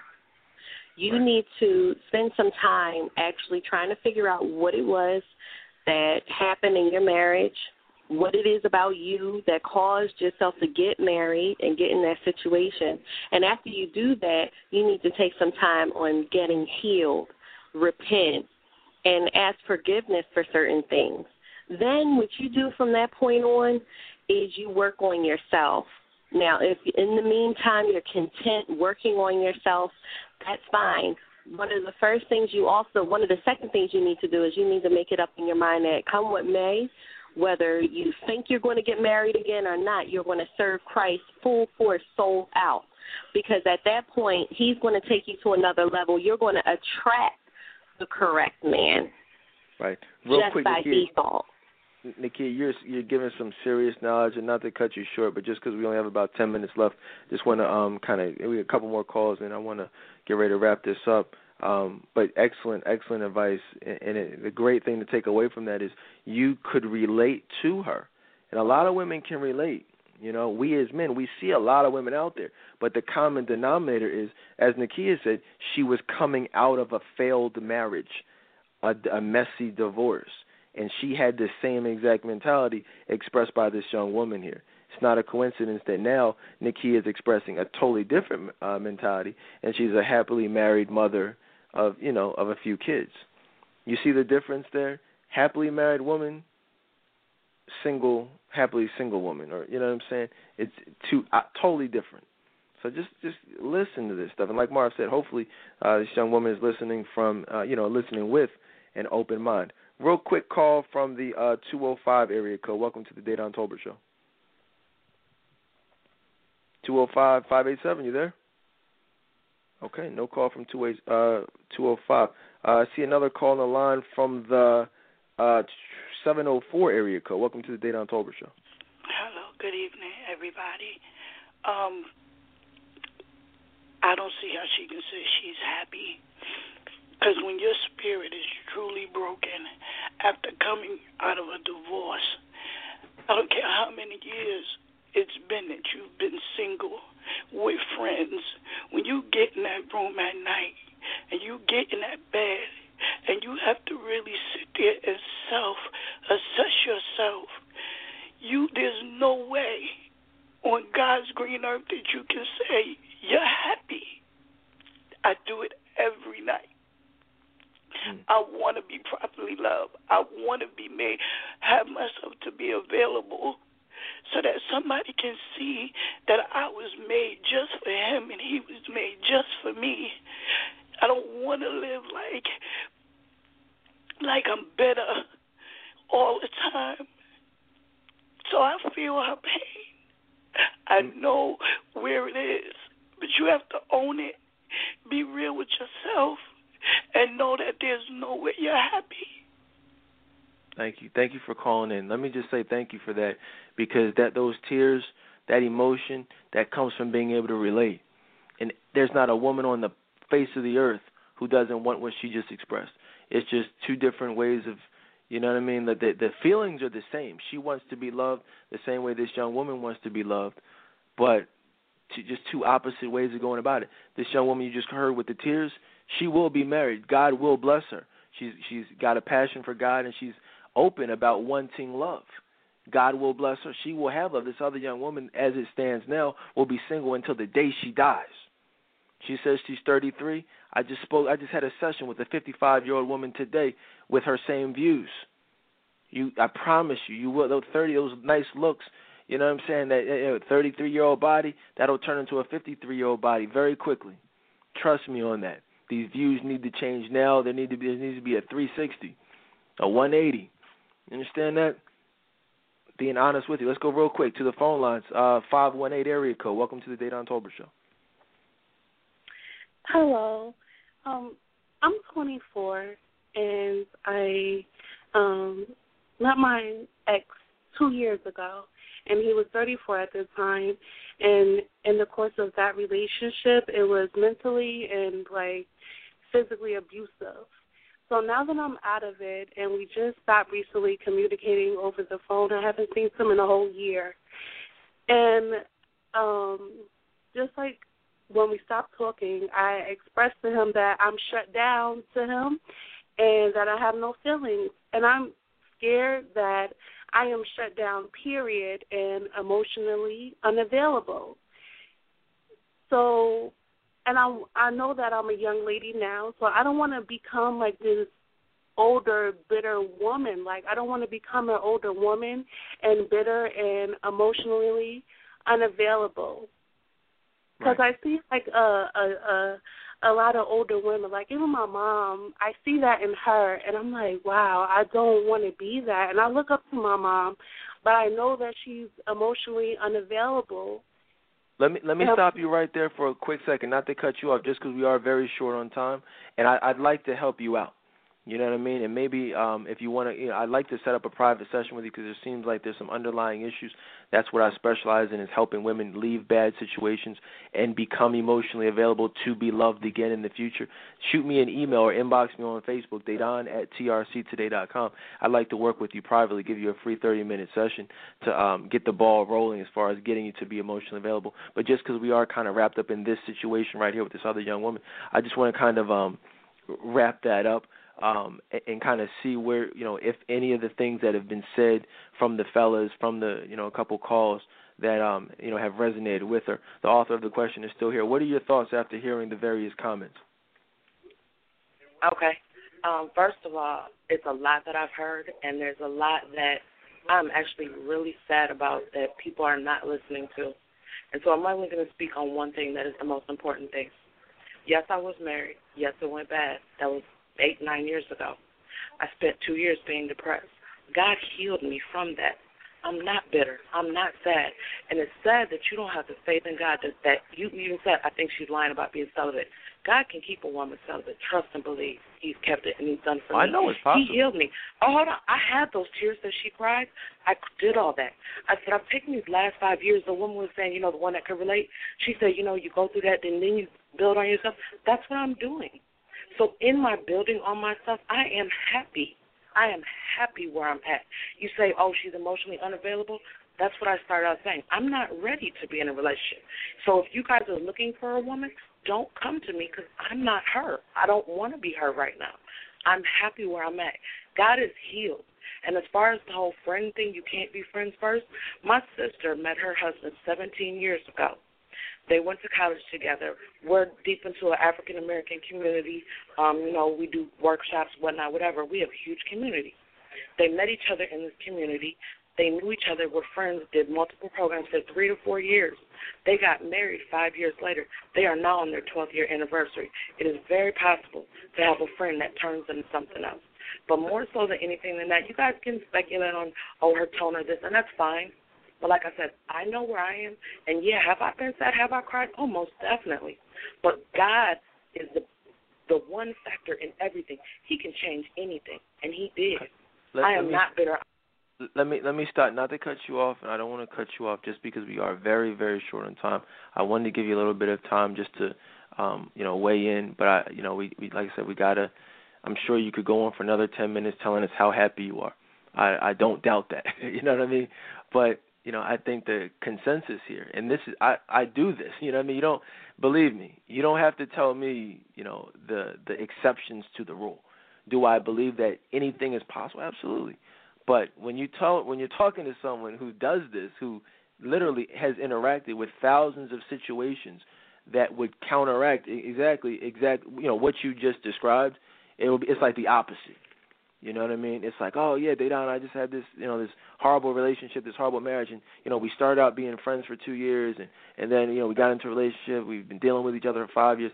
Found out he gave me herpes. Like I've I've heard thousands of those situations. So please, you know, I don't need to hear the exceptions. I want to help women go with the flow and not become the statistic, not become the majority. I don't, I don't try to thread the needle and find exceptions to the rule because I'm sure there are a million stories like that. But we all know, and you just heard how every single man on this panel would view a woman in a similar situation. So I mean, I, I pray for you. I honestly wish you. I know we're being a little bit blunt, a little bit harsh tonight, but it's only because we care and we we want to use this example to help women see the light. I don't want anybody to feel like they're happily single because there's no. That's an oxymoron. That's very oxymoronic to say I'm happily single because there's not a man on the face of the planet who's happily single. There's not a woman on the face of the planet that's happily single. You just heard a woman in, with tears in her eyes saying how she's not happy single, how she would love to be loved. You know what I mean? So that's that's that. You know, but I do appreciate you for calling in. It appears we're going to have to agree to disagree because we're just about out of time, and that's our show for tonight, guys. I want to because we don't have time to thank the, uh, every all the guys individually, but I'll take do this like a collective thank you. The fellas know I really appreciate their time tonight, taking their evening to be here so with for no other purpose other than to help women understand what's really going on in the minds of men, to help women overcome some of these myths and misconceptions. And um, you know, I uh, real quick, I will give one last quick 20 second word to Courtney Hollins. If you could give you know, one piece of advice to that young woman, what would it be? Ten seconds. Um, I would tell her just um, to be honest with herself. Really take that time and be honest with herself about what's going on because it's clear that she is not happy and just really seek God for that healing so that it will come. Absolutely. Courtney, I appreciate you for being here tonight as well. Look, guys, I appreciate you. We're out of time. I'll see y'all tomorrow night on the Dedan Tolbert Show.